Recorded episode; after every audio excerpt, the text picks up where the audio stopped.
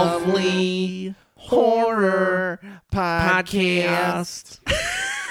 we did such a good job with Yeah. that. It really turned out, I think, even better than I thought that it would. Yeah, I mean, by the way, that wasn't us. That was Blink 182. Yeah, it's Tom DeLonge. Tom DeLonge came Yeah, in. He was obviously. like, "Hey guys, I wanted to record a a opening for you." Yeah, when when I'm not exploring UFOs or leaving roses by the stairs, I like to listen to your show.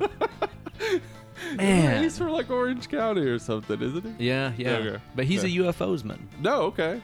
apparently. Man, I'll tell you what. I have a fundamental belief in UFOs. Sure. In that things are seen in the sky and people don't know what they are. I think I've seen a lot of birds that I would describe as, as UFOs. Probably like pieces of trash flying out of people's cars. and I'm like, I don't know what that Yeah. is. I'm sure there's been some sort of. I mean, in LA when I was there, uh, like uh, maybe a year and a half ago Yeah. during the summerish, um, there was just this huge streak across the sky that looked like it was a missile or something, Yeah. and then the the military denied like anything. Uh, By the way, this was seen by all of Los Angeles. Okay, like so, yeah. everybody who walked outside saw this huge streak. Um, the military denied anything, and then I think they later said that they were they were testing a rocket or something. It's like, oh, Hmm. good that it was that close. To, LA. LA. so either you're lying Rockets to flying us around. about what was flying around, or you shot a missile over LA. Either way, what bliss. Yeah, it's great. Thanks. Welcome, dead and lovely listeners, to this week's installment of Dead and Lovely, your absolute favorite horror movie review podcast in all the known multiverse and beyond. Here with the host with the most, it's me, Uncle Ben. And me, Hollywood Steve. Oh man, that's almost a ghostly spooky. vibrato. It's getting Wow. spooky in here. We're getting into our what fourth week of, of Yeah. Halloween goodness here on Uh, the show. Hey, Halloween itself, next Wednesday. Yeah, it's coming So- up real soon. This season has gone by way too fucking fast. I'm Yeah, just like still seriously. decorating and stuff. I haven't Yeah. had any time. It's been hectic. I feel like I haven't watched any horror movies. No I know shit, I really. have, but Yeah. I, I haven't watched as many as I normally would. Yeah, yeah. I've had time to watch a handful, but um, yeah, nowhere near as much as I usually Yeah. do this time of year. It's been jam packed. Uh, as you guys who listened to our recent Halloween minisode know, I'm recovering from a sexy flamboyant attack.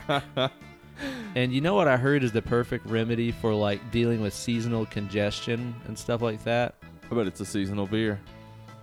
You know what? It couldn't hurt. Let's try one out. All right. How about that? So today, to start us off, we've got ourselves an Abita. uh huh. Uh, this is their pecan ale, Okay. which uh, is an ale brewed with Louisiana pecans. All right. Yeah, that means they got their voodoo pecans. Now, some people are listening and going, "What the hell's a pecan?" Yeah, You might call it a pecan. you may if you're a But, Yankee. Yeah. if you if you're from our area, it's a pecan. Yeah, I like an Abita rig pretty good. Okay, yeah. I um I've had a good pecan beer before. Yeah, But most of the time when I've had them they've been oversweet. So let's let's hope for the best here. I think I overdid my pour on. Hey, yours all right right. there. That's Let's just- okay. Let's just, even that out. right there. okay. Steal a bit of that. Boom. Mix them back and forth, making a bomb. I think the ones that I've had that are the best as far as a pecan scenario Yeah. are that um, what's it called, Lazy Magnolia pecan ale. Oh, Okay. it's really laid back. Like All it's right. not super sugary or pecan-ish, Okay. so it's not Let's try bad. But this out. I generally like Abita stuff, so we'll Oh. find out. It smells, nice. yeah, it smells really like yeasty Mhm. up front. It doesn't actually smell very pecan-y. It smells like it smells like bread. Mm-hmm. Good. that is not bad. No, it's not. Uh, I would say it Oh. almost more has like a like the interior of a pecan pie kind of flavor, like the- Yeah. the treacle element. Yeah. Hmm. Hmm. I'm pretty okay with that. Again, not too super sugary. No, it's okay. Uh, it's actually kind of uh, kind of a weak flavor. Mm-hmm. Not a lot of flavor to it. It's a, a bit of a bitterness on the back end. Yeah.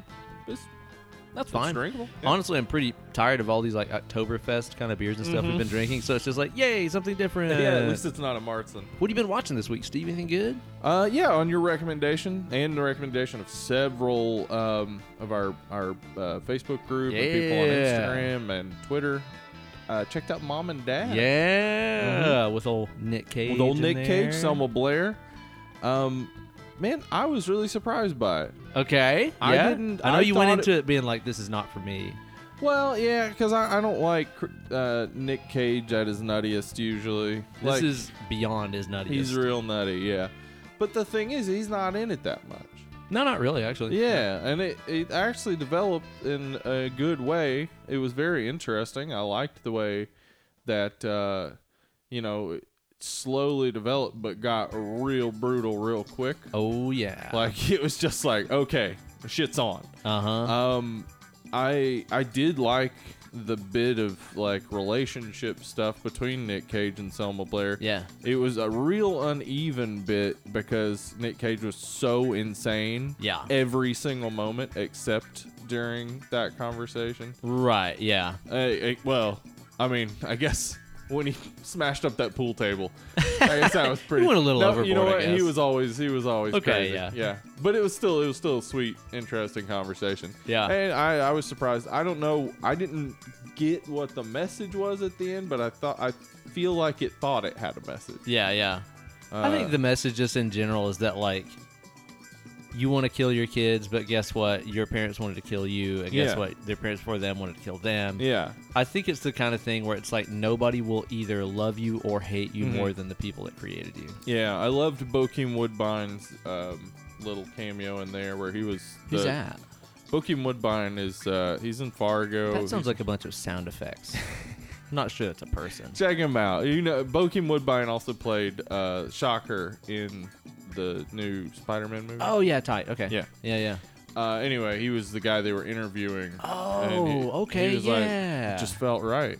yeah. I mean, I see what all these other people are doing to their kids, and, it- and it's wrong. yeah. But for me, like, it was the right thing to do. I love the way that they played it to where it was only parents wanted to kill their own kids. Only their own kids. That, like, yeah, the responses to like, uh, you know, when the one lady kills the main girl's friend, uh, and the main girl comes up and the mom sees her, she's like, "Oh hey," Yeah, like, dude.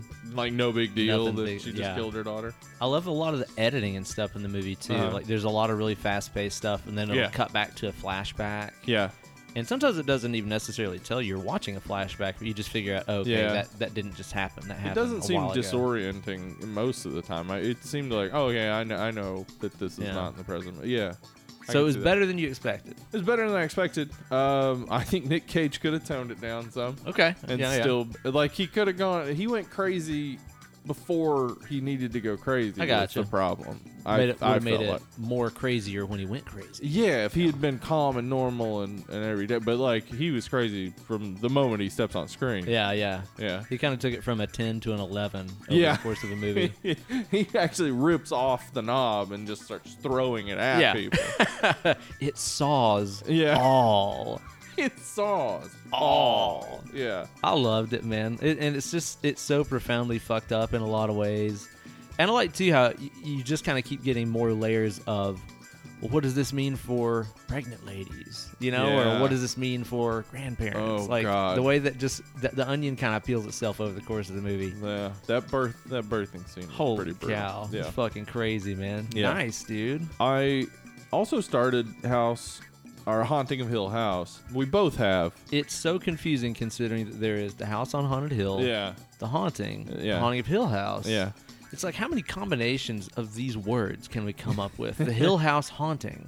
That was, hey, well, there you go. That's Triple H. That's Yeah, I better was than all the thinking other so. ones. Hunter Hearst Helmsley. Hunter Hearst Helmsley in The Hill House Haunting. Um, I but we, I've only watched one episode. You watched three. Yeah, I watched so like we're three gonna- episodes this week. We're gonna put off talking about that until next week. But we'll both.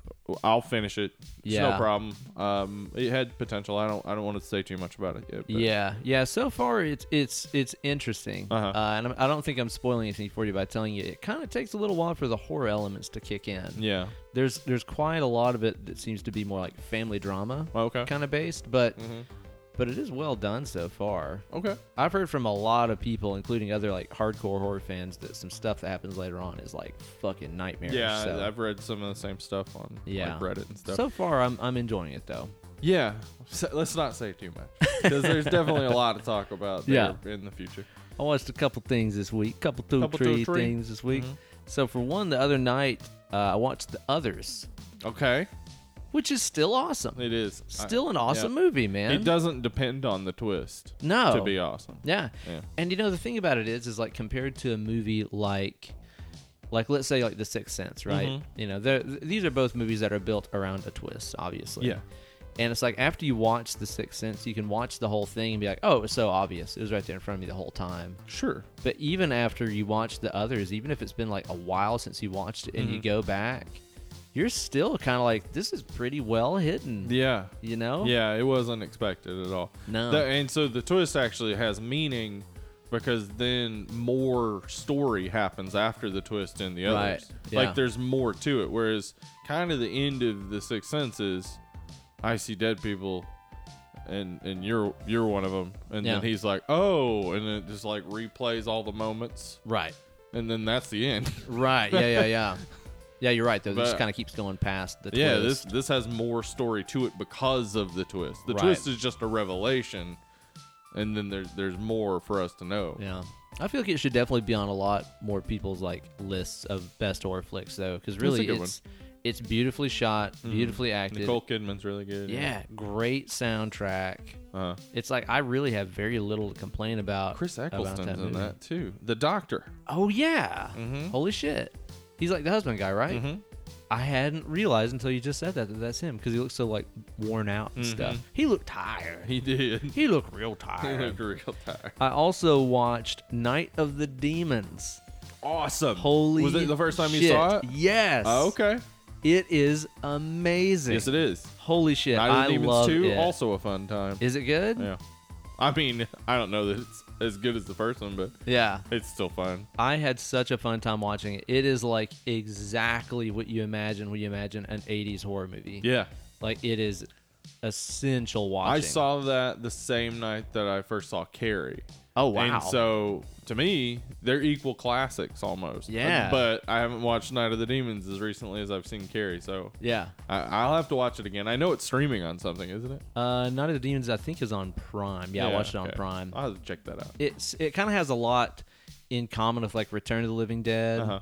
You know where there's there's kind of some punk rock stuff Yeah. in there, and even the soundtrack. I there's a bunch loved of stuff that. on there. Yeah, As a kid, I loved anything that had the punk rock stuff in it. Hell like yeah. Nukem High and, and Yep. like the, a lot of trauma movies uh huh. had tons of that stuff. But yeah. I loved it, man. Linnea Quigley, she cannot go a movie without Nope. just taking her drawers off. I guess. just gotta remove that clothing. and dude, some cool special effects too. Like Mm-hmm. when she when she like sticks that lipstick tube into her boob, Mm-hmm. and it just disappears.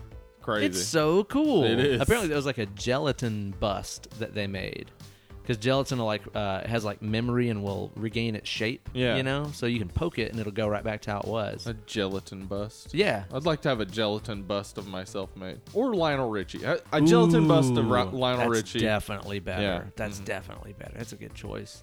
I loved it. I cannot recommend it enough. okay. Now, Steve, let me ask you another question about something that we watched last week. I mentioned earlier we did that Halloween 2018 minisode Yes, we about did. it.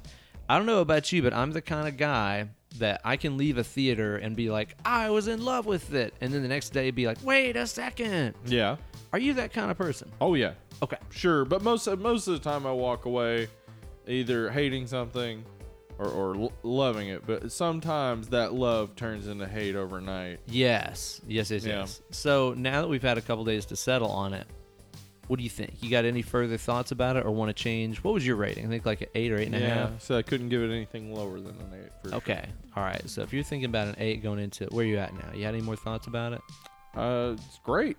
Yeah. Yeah, the more Yeah. I thought about it, the more I liked it. Uh, the more like um, I considered the the storytelling, how everything went. It all seems really well balanced and Okay. well done. I didn't have um, any problem with it other than the stuff that we talked about on our our mini show. Yeah, where, yeah. you know maybe new Loomis is a little lame. Mhm. I think though I did say this to somebody on Facebook. I think that there probably is a cut of this movie where new Loomis is explored a little bit more, I hope so. so Oh, yeah. that the twist with him makes sense. yeah, I should hope so. Yeah, 'cause I, I that was think there's very out of left probably a field. longer cut to this movie, maybe 10 to 15 minutes longer. Probably. That could tighten some of those stories up. I still really like it. I still really Yeah. like it a lot. Like, I think as I've thought about it some more, I've just realized that there were a few plot devices that definitely seemed like they were maybe first draft, and maybe it was like, eh, we'll we'll figure out some Yeah, better we'll way. figure to- it out later on. And then they just never did. They got Like, we'll caught up in the figure out really how good to get rid of parts. that cell phone.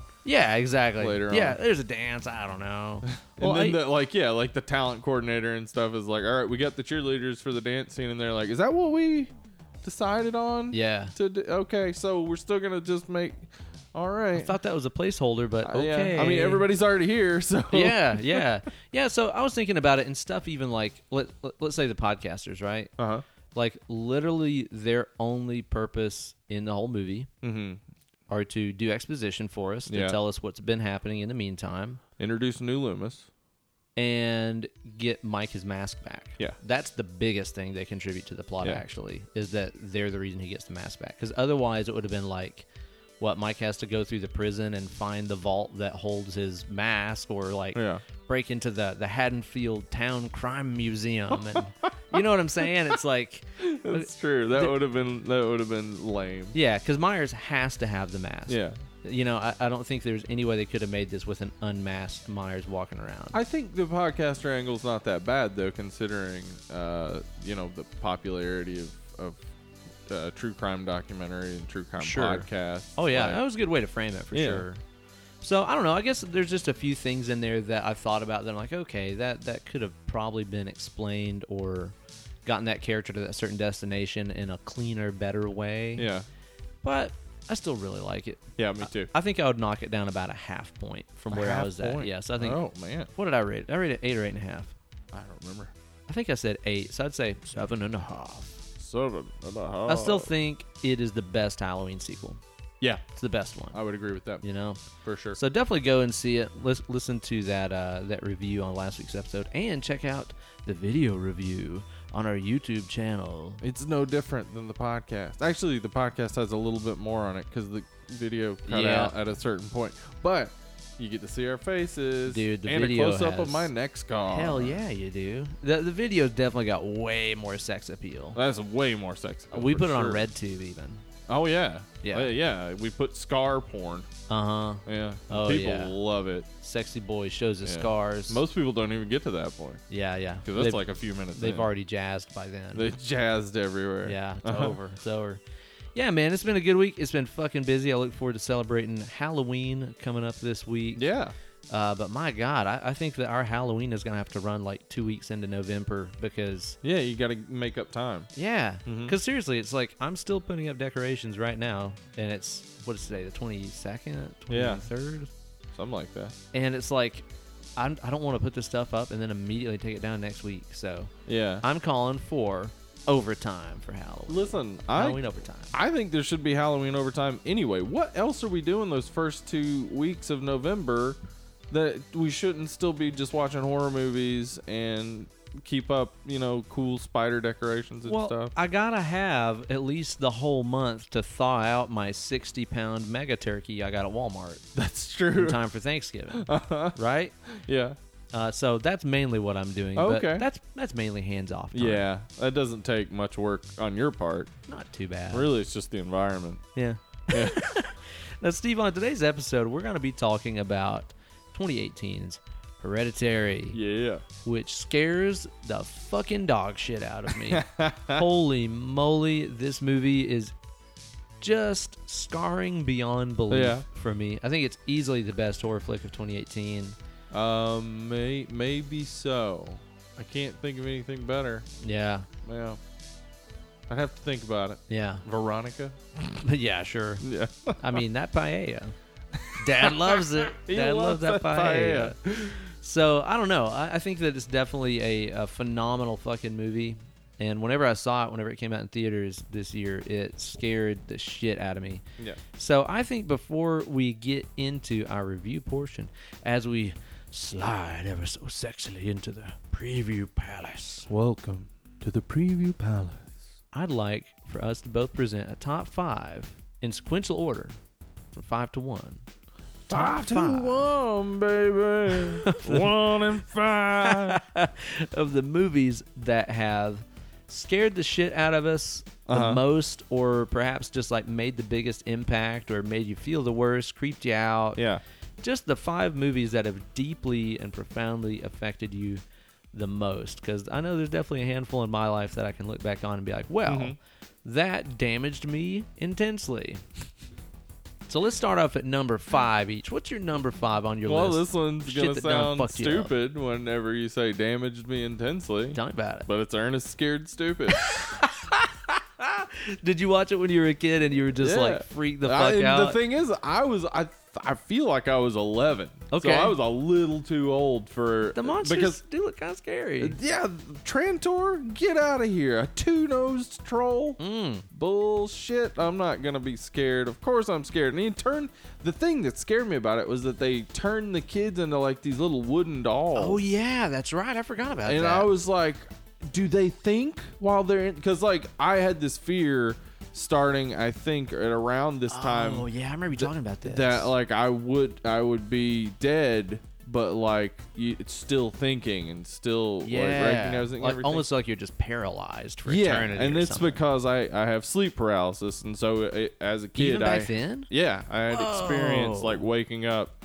And having my eyes open and being able to recognize my surroundings, but not shit. being able to move. So you thought that like death would be like sleep paralysis but permanent, Yeah, and that is utterly fucking mortifying when you Yes, put it that way. Exactly. Damn. There was also a Tales from the Crypt of that time where uh, a person got uh, put under a, a sedative that made it seem like they were completely dead, and then Yeah. they performed the autopsy.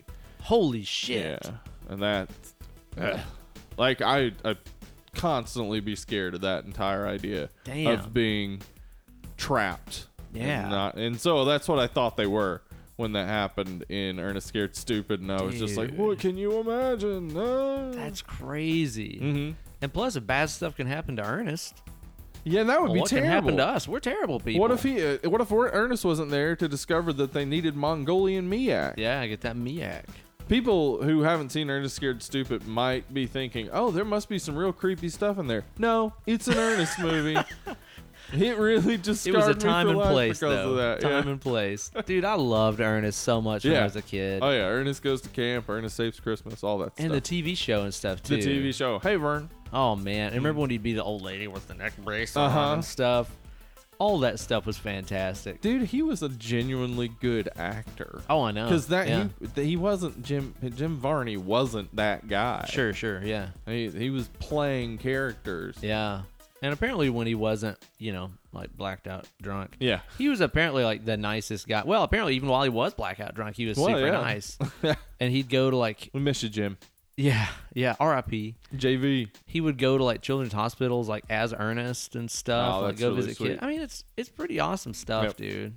And the man liked to hit the sauce. I can't blame him. So do Yeah, I. I also like to hit the sauce. So. It's one of the best parts of being alive. It is great. That's a pretty good entry, Steve. I like hearing about that. Now with mine, I'm gonna say for my number five, in terms of when I think about movies that just mortified the fuck out of me.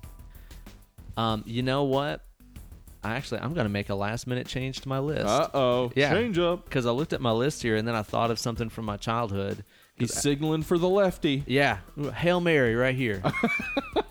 Although I wouldn't even see it until I was probably in my 20s, I remember so vividly, uh, and I think I've, I've made tell of this on the podcast before, but being about six years old, which would have put this around 1990 ish, Uh huh. and I had, um now I think it might have been before that. It might have been like more like 89.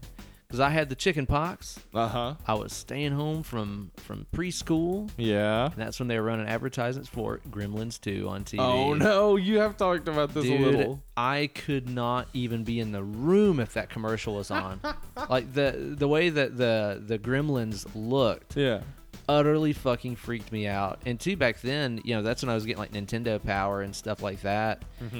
And uh, as you'd flip through the magazine, sometimes there'd be like an ad for the Gremlins Yeah. video game, and it's like, God damn it, it's too scary. I can't escape it. I, I like literally cut those pages out of the magazines and threw them away. Like I c- uh, and I'd cut it from the reverse side too. yeah, so you didn't have to look at it. Yeah, exactly. Yeah. So I would cut it out and then fold it in such a way that there was no chance of me seeing it Wow. and throw it away.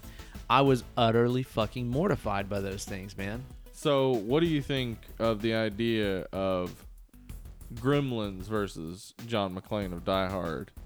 Ooh. You know how in Gremlins 2 they're in the Empire State Building? Hmm. Yeah. What if John McClane, and it's Christmas, John McClane is up on the top floor with Bonnie Bedelia Yeah. at her new job in New York, Mm-hmm. and then, uh, you know, Gremlins epidemic breaks out, Dude. and then he has to face Hans Gruber, Hans Gremlin at the end. Hans Gremlin. Uh-huh. I'm on board Who's with a that. very charming looking gremlin. Carl Winslow's down there like hanging out with Yeah. little fuzzy one and he's like, "Here, you want some of this donut?" Oh my god, that's fucking perfect. Yeah. This has got to happen. Trademark Dead and Lovely. Fuck. Trademark Dead and Lovely. this is happening. That's going down. And just so you know, as as I was thinking about that, that bumped off The Witch off of my list. Oh no. Yeah, I had The Witch as my number five. Oh, okay. that movie, you know, that came out, what, 2015? Yeah, I 14, think something like that. So I just saw that within the past few years. And the ending of that movie still unnerves me to such a degree. Yeah, you There's don't like something- the idea of free women? No, dude, I don't. These women, they seem powerful. They don't need men. No, they don't. There's not a man in sight, and Like they're a having a fly. good time. Are you kidding me? Yeah. That's fucking terrifying. Ooh. But no, there's something about the end of that that just seems so, man, just fucking primal and powerful and real with those those Yeah. women chanting. It's and great. there's Yeah. Fire. and- It's a it's a real Fuck. freeing moment, but it's also very eerie and uh, uncomfortable. You don't know Yeah. exactly what's happening. oh you man. do know that they mash up babies to fly, so you Yep. gotta assume that since they're flying at the end, there's some mashed up babies. Yeah, exactly. Yeah, that's something that that kind of blew me away too. Is people hated that movie because they're like, it turns out there was witches the whole time, and it's like, what the fuck did you think you saw within the first five Yeah. minutes of the movie? Seriously, a Were you paying baby- attention? A baby gets sacrificed and mashed into a salve. It's one of the greatest horror movies of the past 20 years. I, s- and, and again, I'll say the same thing about Hereditary. I just think that people that really don't like it just weren't even fucking paying attention. Yeah. Well, uh, I mean that that is a value people have for a lot of movies. Is Yeah. I I would like a horror movie that I don't have to pay attention to. Yeah. Well, I that- I don't value that at all. Yeah. But if you do, well, they're not your movies. there you go. What you got on your number? Four. Uh, number four is Sleepaway Camp. Yeah. And I assume it might be on your list. I don't know. I don't know. I don't- I okay. don't um, Sleepaway Camp. Man, I, I talked about it for the Sleepaway Camp episode, but Sleepaway Camp was a movie I watched um, as a, a, a maybe 13, 12 or 13 year Yeah. old. And we, you know, we had rented Watch it. it with your cousin or something? Yeah. Yeah. We had rented it from a, um, you know, the video store, and really primarily rented it expecting there'd probably be boobs in it. Yeah, exactly. yeah, it's Uh, an 80s camp slasher. yeah. There's going to be violence and Are- boob. Are there boobs? There's not boobs in it, are there? I don't think I so. don't think that there really is. Yeah, A lot of, lot of boy ass. yeah, a lot of A lot boy of boy ass. ass. Um, but yeah, so we we got it for that reason. But then, like you know, you get into that movie, so we were both just like, "Oh, cool! This is a cool movie." Yeah. And then, uh, you know, you come on to the ending. Don't want to spoil the ending for a uh, forty-year-old movie, Yeah. but Spoilers Vader is Luke's dad. yeah. Anyway, so I was coming of age. I was, you know, I'd been attracted to girls, but now Yeah, I yeah. would- my penis was also like, it, you know, constantly reminding me of it. uh, and so I thought Angela was really cute. Yeah. She, my type when I was that age, or still my type. Yeah. Dark hair, dark eyes. Yeah. She's very cute. Um, and then turns out she's a boy, Yeah, yeah, yeah. and that was very confusing oh at the time. man, It was one of those things where I was just like, the old downstairs mix-up, eh? yeah, I was just not ready for that to be the ending of that movie. Well, and the problem was, is in your head you were going, "What bathroom does she use? What if he's in the same bathroom as me? And it'll He'll- be weird. I they'll can't molest handle it." Kids. Yeah, clearly we can't handle this. That's what you're scared If of, she's right? a Republican senator, I would worry about her molesting kids. Yeah, that might be worrisome. or a member of the Otherwise- clergy. Yeah. Yeah. Did you see Always Sunny's bathroom episode? No. Oh, that was that's pretty perfect. Is it uh, on the newer season? Yeah, yeah. I think it was just last week or week two weeks ago. Anyway, it's really funny. Oh. But yeah, so that was it for me. Like it was really just the like you know it's a great movie and that ending is devastating to everyone. Like Yeah, yeah. everyone is just Holy like, dude, fuck, what? dude. Yeah. But like I specifically attached it to this uh, attraction too. Yeah, yeah. Which I assume most people, especially if you're older, you're not looking at this young girl and being attracted to her, but we're, she was the same age as me. Yeah, yeah, exactly. Yeah, of course. Type of gal you'd be attracted to. Yeah. And you know, considering that you had that that perfect combination of blending of sexuality and fear intermingling, it's no wonder you turned out to be the proficient serial killer that you have. That's true. Gosh, they'll never catch me. That's a good story, man. All right, for my number four, I've got my all-time motherfucking favorite. Yeah. It's called The Shining. The Shining. It's a movie called The Shining, which I saw for the first time when I was uh, 18. oh. Saw this when I was 18 and life 18. just started. 18 and life to shining, you go. know. You know, that's uh, actually the very first recorded guitar solo I ever did was on Ever? a friend's cover. Of Really? 18 and Life by Skid Row. That's awesome. Yeah, it was so fun. God, yeah, that was my first time in Skid like Row a was studio great. studio too. And I was like, man, I need you to come in and record a Was- solo on this. Was it just the one album where Skid Row was great? They Or- had a couple. Did they? Okay, Yeah, I there's a couldn't couple. remember. Sebastian Bach, uh, he, he Fucking was on. awesome, man. He was in Gilmore Girls. He was great I on have a Gilmore I have a Girls. positive association with him because of that. yeah. it's Anyway, badass. But The Shining. Yeah, The Shining. So I saw this when I was 18. I'd gone up to see uh, my girlfriend, who's now my wife. Hey. She was living up in NYC, yeah. in Okay. New York City, going to college up there. And I went up and saw her, staying in her apartment and stuff. And there was one morning where I think she was like getting ready, making breakfast, taking a shower or something. I was just scrolling through the channels, and The Shining was on something. oh, okay.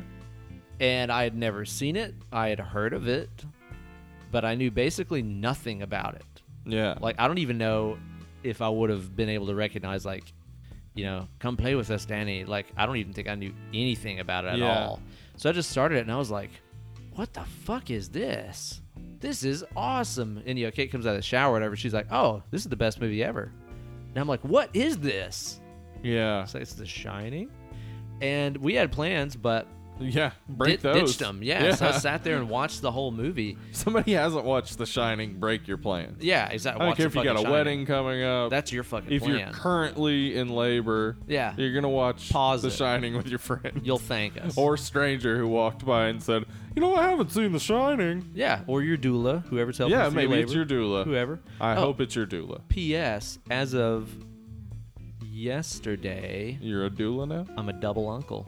Double uncle. Double Uncle Ben, they call me. Oh my god. Yeah, my brother and, uh, and his wife just had their second child. Well, this uh, might discuss you. Yeah, I'm a septuple uncle. yeah, Yeah, that's fun to say. it is. It's pretty rad. God, I hope nobody else has a kid. Oh shit, no. I, I just forgot. There are two more. Oh shit! I'm a non-tuple uncle. Damn, dude. Jesus. It's like you're buying Christmas present for Slipknot every year. buying. Oh god, that makes it easier. Do you think they do a white elephant Chris- gift drawing? you know, where they're like, I'm glad guys, we we're not both buying presents went for to everybody. Slipknot Christmas. Because I was like, do you think their headgear? That was all like a. They all had like a, a Christmas where they were like, let's buy each other hats, and then Aw. they all bought each other that It's like you headgear. bu- got me a scary mask. and then they were That's like, fuck it, let's adorable. make a band. part I of the act, guess. I guess. I don't play an instrument. Don't worry. There's some trash cans. yeah, it's fine. Just bang on them. Whatever. Just hang out with this man. You're fucking cool. You're cool. so yeah, I sat there and watched it, and I especially remember, of course, the scene that destroyed me the most is at the very end when shit's really just coming unglued, Uh-huh. and there's the fucking guy in the bear costume blowing that dude. Yeah. Fucked me up the worst of anything. Yeah. Because of all the shit that you could expect to see, Yeah. it was not that. Yeah, and you also like. I know that the first time I saw it, I was like, "Wh- "Why was that?" Yeah. I was what wa- was going on there? Me and my friend Harold were watching it. I think my cousin Buddy was there. Yeah. and it w- all of us. It was our first time seeing it, and we got to that part and we were like, "Wait, what was that?" And we rewound it, and then it happened again. And my friend Harold was like, "That was a guy dressed as a bear giving a man a blowjob," Yeah. and I couldn't be- like my mind couldn't believe that. Yeah. Despite the fact that it was what my eyes were saying, I Yeah. see. My Yeah. mind was like, "What? But is it? How? Really? How was that a thing?" oh my god, dude! It's a whole generation of people like us that saw that that then went on to be- Become furries. Yeah. Obviously, clearly. that guy was the first furry. it, sh- it blew my mind in such a way and it freaked me out so very badly Uh-huh. so deeply just freaked me out because you know up to that point that was right when i was getting into horror movies Yeah. and so i'd seen of course a freddy krueger and a jason and stuff like that where Mm-hmm. They it's like- never blew anybody. yeah no not even once as far as i know that mask really Well, is in Freddie the way. molested kids. I don't know what he did with them, but yeah that's true that's maybe, true. maybe. and uh, so that was the first time that I really saw like a horror movie that's like, okay, this is this is what happens when a truly like masterful director that knows how to psychologically fuck with you Yeah. makes a movie that's intently designed to fuck with you and scare you. Yeah. So that was such a huge thing for me, and I think that that's really the moment where I really became like, not just interested in horror movies, but a true horror fan because I felt, I felt weird that whole day, and I feel like I've been kind of chasing that dragon ever since. So Okay. whenever I see a movie like you know, uh, The Witch or, Mm-hmm. or Hereditary here, you know, and and I get a little dose of that where I'm like, oh my god, somebody's taking the horror genre really seriously. Yeah. That's really all it takes, honestly. Yeah. Take absolutely. it seriously. You're probably going to come up with a pretty good product. Probably. All right, what's your number three? Um, well, this one was a tough one to choose for me because I can't remember exactly which one I saw. Okay. But the first time I saw someone killed with a chainsaw was either Scarface, Texas Chainsaw Massacre, yeah. uh, or Running Man. Oh yeah. Damn. It was one of Somewhere those. in there. Now I saw Running Man in the theater as Uh-huh. a three-year-old. I don't remember it, Oh, so but that's it was pretty my early. it was my first movie. Holy shit. Uh, Awesome. not my first movie I ever saw, but the first movie I was ever theater. taken to. My Okay. dad took me. Yeah, because I loved Arnold Schwarzenegger well, obviously. as a kid. Yeah. Still do. He's fine. Of course. Um, but yeah, I, I think though that it was Scarface. I'm not wow. positive on that. scene where he chews that guy up in the shower. Yeah, Yeah, and he's like tied up and stuff. yeah, that It- shit scared. It's shockingly brutal. Yeah, like I was scared for the longest time of all like gardening utensils and things like that from horror movies. Yeah. So like walking into like a, a shed as a little kid was just like, what is gonna happen in here? Like, Dang, dude. Everything I had seen somebody killed with it. Uh, yeah. you know, like gardening shears and all that stuff. But the chainsaw was the thing because it's got that noise too. Uh-huh. It's not just that it'll kill you, and it looks brutal when it kills you. It's not like it just slices through It's you. It's like spraying eats gore through you, and- just like, like yeah. It's a gruesome way to go, man. yeah, so I, it's uh, it's pretty low on my list of hopeful deaths. I don't think any true horror fan that grew up watching this stuff could really ever grow up to become a professional landscaper. I think you're pretty much turned off by all of those things. If you've seen anything good, you won't Get it garden to outta save here. your life, man. Yeah, Touch a trowel? I Ah. think not, man. no way. Uh, pick up a pitchfork? You ever seen The Prowler? hey, get out of here with a pitchfork. Oh man, you get Have you ever pitchforks in that seen shower. Any Friday the Thirteenth movie? Yeah, there's some pitchforking and a bunch of There's those too. Pitchforking, there's uh, axing, Yeah, all uh-huh. sorts of stuff. Hammerings. I think there might be a couple hammerings or 2 in there. Mm-hmm. Wow, that's pretty gruesome. That's pretty gruesome. Uh, I like that. Yeah. That works. All right, my number three is Sleepaway Camp. Yeah. okay. So what is your reason? Okay, so the very first time that I watched Sleepaway Camp, and uh, I mentioned this on our Sleepaway Camp episode, be sure to go back and rate and review on iTunes. And the first time that I watched this movie, I was probably like 23 or 24, and my evil, my evil, evil wife had told me, it's like, oh, you guys should watch Sleepaway Camp. It's really good. It's a classic. It is. Yeah, and it's like, um, okay, sure. So me and my buddy Nate stayed up and we watched this movie. She went to bed and she's like, "Well, y'all have fun with this one." we knew literally nothing about it, and Perfect way to it's introduce the people. it's to the that best movie. way to do it. And basically, whenever we sat down to watch this movie, it was just me and Nate, and we were together, and we watched this movie, and it was like I don't really know why people recommend that we watch this. It's just kind of a normal '80s Yeah. Camp Slash. slasher movie. Yeah. This isn't really anything awesome happening. And man, it got to the end of that movie. And it's like the last 15 seconds of the fucking movie. Yeah. And again, you get that whole freak out gender reveal. Yeah. And we both sat bolt upright, just mouths slack jawed, eyes big as dinner plates. and Just Yeah. look at each other, look back at the screen, look at each other, look back at the screen. She's making that hissing noise. It freezes on the face. Yeah. I think we sat through the credits just in dead silence with that Yeah. weird fucking song that plays. Oh my God, dude. And, you know, Nate turns to me. He's like, Do you mind if I spend the night here tonight? and and he did. Like, he spent the night there that night. Neither of us wanted to be alone. Yeah. And that night, I had horrible nightmares that Oh, Angela I was thought you were outside gonna of the say window. that night I had horrible sex with him. it was just so strange and cathartic. yeah. And uh, yeah, I went I went to bed, and, and Kate said I woke up just like screaming. Yeah. and because like at the head of our bed in that old house there was a window and in my dream like at the window was angela like naked and hissing at me and stuff Ah. yeah and I, I woke up and i was like she's out there she's out there she's gonna get us just so freaked out i've never had anything sneak attack me like that movie has i mean it is i don't care if you're talking about like you know first first season game of thrones when Yeah. Uh. Ned stark dies Yeah. I don't care what you're talking about. Nothing has pulled the rug out from me harder than that. Uh, Okay. Oh man, and it's such a cool trick, and you can only do it once. So if if you know somebody who hasn't seen Sleepaway Camp and knows nothing about it, please do them the huge favor of doing what my evil evil wife did to me, and it's like, oh, it's fun, you should watch it, Yeah. and don't tell them shit about it. Uh huh. Don't tell them there's a twist. Don't tell them anything. Just say it's a classic. We should watch And it. if you don't have a good poker face, just walk out of the room. yeah, exactly. Because there's no way when the, the the moment is coming, you won't just be staring at. yeah, him like, I'm waiting for Yeah. it. Waiting for it. oh man, so traumatic, so traumatic. All right, number two for you. All right, so these are movies I shouldn't have seen as a child, but I did. Faces of Death. Oh no. Yeah. Oh no. In particular, the scene where uh, it shows people bash a monkey's skull in and eat Coming its up out of the brains. table. Yeah. Yeah, yeah, yeah. Yeah. I've only heard about that and never watched any of them. it's not worth watching. Yeah. Yeah. Some but of it's fake. I think the monkey thing's fake, right? I believe so. Okay. I believe that's fake, Some of which it- it some of it's doesn't real, look though. very fake when you're a little kid, and it's Yeah. on VHS. and Yeah, the exactly. Television's definition was horrendous, so you're basically just watching an eight-bit. Like I think I know what's going on.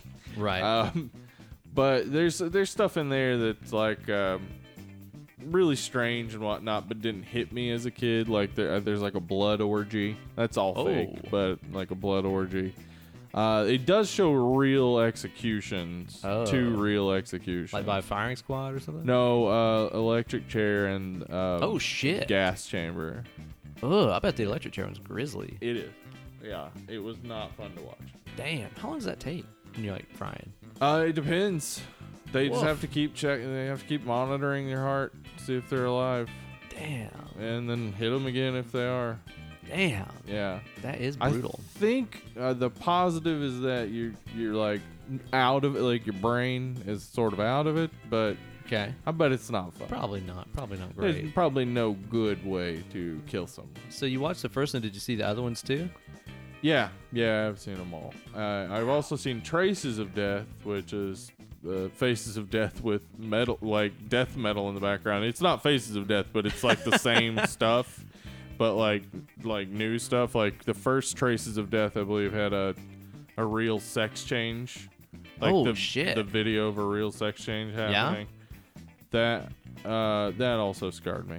So yeah, and the like the thing was that like because I was into metal at the time, it it keeps you going because you're listening to this death metal. and you're Right, like, yeah. That's awesome. And then it's like, oh, oh, oh, they're turning a penis inside out. that is. But I want to hear this Morbid Angel song, so it's Yeah, worth So it. let's just keep this going. yeah, those Dang, things dude. really and like that's what they were meant to do. This was before stuff, something awful and Yeah, you know, Rotten.com. Rotten.com and 4chan. Uh, wow. Yeah, that's what those things were meant to do, but they weren't meant to be seen by children. Damn, Yeah. that's grisly. I'm glad that I, I never watched those. I think that those, there's a lot of stuff that like I do think would have been like pretty life ruining for me to Yeah. see early on. I even think a lot of the horror movies that I love now. I think if I'd have seen them too young, it would have been a life ruiner for me. Right. I think it would have like fucked me up really bad. Well, Ben, what's your number two? My number dose is Hereditary. Seriously, Okay. like I, I, I can't not put Hereditary on this Okay. list because the thing about it is, is I saw this movie when I was when did it come out? Was it in June or July? June. Mm-hmm. In June, so I was probably 33 whenever I saw it, Uh-huh. and by this point, you know, I've spent at least at least you know 13 or 14 years like watching horror movies a lot Yeah. and becoming kind of a, a deeply entrenched in the world of horror movies and seeing a lot of fucked up stuff and being okay with it and seeing a lot of you know movies that people thought were really scary and I just watch them and it's like okay that's cool doesn't scare me or anything just basically becoming increasingly desensitized and Kate and I went and saw this movie in the middle of the day um, on a sunny summer day you Yeah. know it's like even leaving the theaters it was warm and sunny outside and Yeah. stuff and I I really could not shake this movie off. I Okay. couldn't shake this movie off for probably a good I'd say 4 or 5 solid days Wow. after I watched it where I was I was seriously thinking like on the daily I was, I was like have I seen some things I shouldn't have seen? Have I opened up something Yeah. or opened myself up to something that I shouldn't have? Like I felt like I saw something that was that was wrong that I shouldn't have seen. Did you try listening to Taylor Swift's Shake It Off? I don't think I did.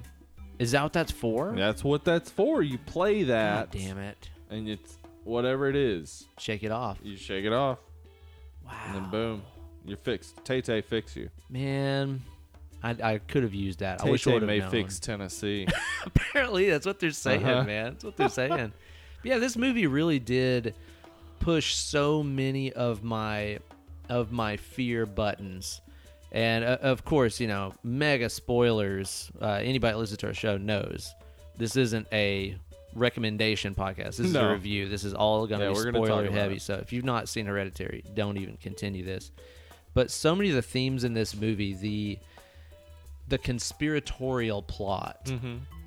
is something that that mortifies me and that goes back to that you know all back to that thing i told you about when i was like four or something when i had that dream about my parents actually being aliens that were going to Yeah. eat me the idea of conspiracy about me being at the center of something and everybody around me being actors and they're in on it and i don't know about it to me that is utterly mortifying to find out that like your life is a lie and Yeah. everybody around you knows it holy fuck there's nothing more terrifying to me than that plus this movie also has uh, the the satanic or paganistic Yeah. aspect too it's like being raised super super devoutly christian and then getting away from that in my in my later years you know I don't think there's anything scarier than like finding out that I'm wrong too, and like all this Yeah. stuff is real, you know. yeah.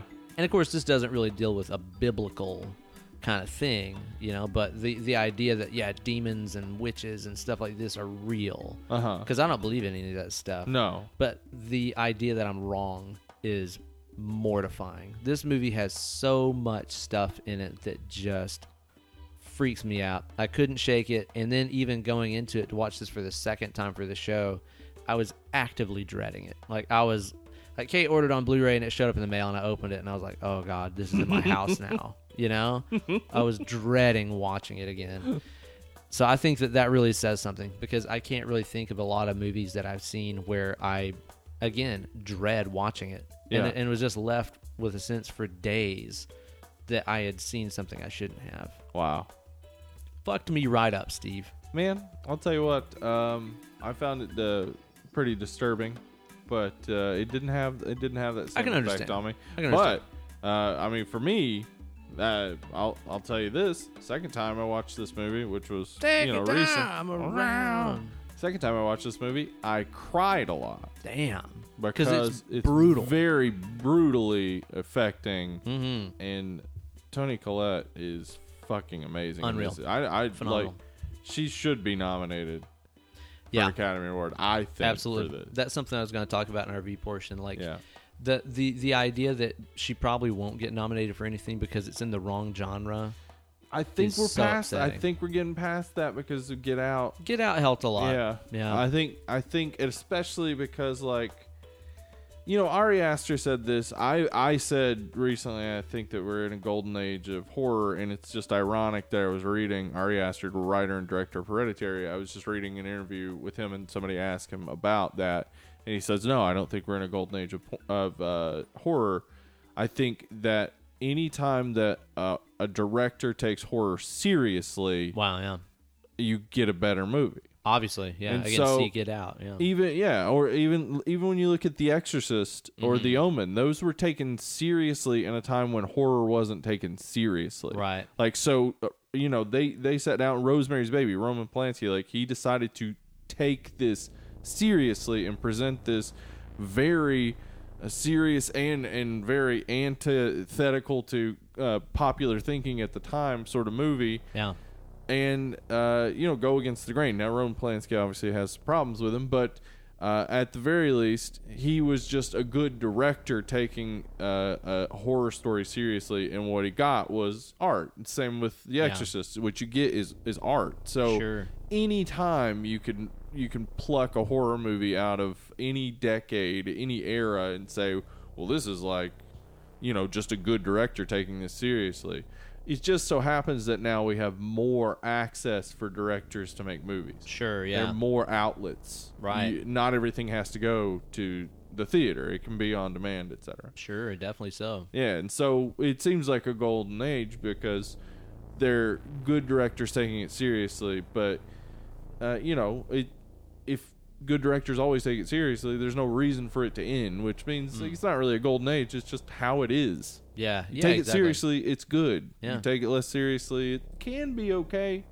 I mean, you know, if if if you look at a lot of those Friday the Thirteenth movies and and Elm Street movies that we love so much, obviously they weren't taken seriously, Nah. It'll still be fun though. but they're fun. Yeah. yeah. Yeah. But definitely not what I would call good movies on the level of No. The Shining and shit like that. No. Now, Ben, before we get into our number ones, I Yes. think we should crack open a beer. Oh, I think that's a fantastic idea. And I think we should do something special. I think that we should also do something special. We've got ourselves a hot off the presses, just released today, right here in Knoxville, Tennessee, by the Elkmont Brewing Company. We've got a beer that was brewed in collaboration with my dear friends and frequent collaborators in Whitechapel. This is the Possession Unfiltered Session IPA, brewed with jalapenos and fresh citrus peels. It's a 4.1 percenter. Should be a pretty easy going ride. I'm looking forward to checking this out and celebrating my good buddies who just finished recording their new album. And it is being mixed and mastered and stuff right now. Can't wait to hear everything turned out. Oh boy. And I'll tell you a cool smells thing good. too about them brewing this with with Elkmont. So, for those of you guys who aren't in Knoxville, you might not know the story of this place, but uh, before there was the Elkmont Brewing Company in Knoxville, there was the Pasteur Street Brewing Company in Ho Chi Minh City, Vietnam. Okay. And I can't remember the whole story of why it started there, but it was like a guy from Knoxville started this badass brewery down there because it was like literally the only Vietnam. brewery. Yeah, I In can't remember. Viet-fucking Nam. Uh-huh. Nam. I can't remember if it was like he had a wife or girlfriend that was from there or something. I, I really can't remember Mm-hmm. why. But a couple of years ago, uh, the boys in Whitechapel took their first Asian tour where they ended up playing in Ho Chi Minh City. And while they were there, they just happened to stop by the Pasteur Street Brewing Place and hear this guy's whole story of, oh, I'm from Knoxville too, and I started this place. They came back from their That's Asian not, tour. like seriously. If you were in Ho Chi Minh City and someone said, "Oh, I'm from Knoxville too," you'd be like, "Oh, they're about to steal my liver." yeah, for sure, without a doubt. And uh, so, yeah, the guys came back and was like, "This place had the best beers of any type that we've ever had." They Oh. said that the Pasteur Street place is insane. That's great. Yeah, and so then I got word that dude has opened his own brewery here in Knoxville, and then they decided to collaborate with the boys in Whitechapel for a signature beer, which I think is awesome to see somebody from the great city of Knoxville representing and recognizing the boys, because uh, I don't think in general like the Metro Pulse and Knox News and all these places. Like, dude, Whitechapel does so much for Knoxville, and they rep Tennessee so hard everywhere that Yeah. they go. And like every fucking year, They make sure that their last stop on whatever tour they're doing in December is in Knoxville, Tennessee, and it is always a benefit toy drive show. Yeah. Where if you bring a toy, your ticket's like five Some bucks. awesomeness. Yeah, they're great dudes, dear friends of mine. They do a lot of good for the city and stuff. So I think it's awesome to see a Knoxville brewery teaming up with them to release this thing. What's that thing like? You went in first.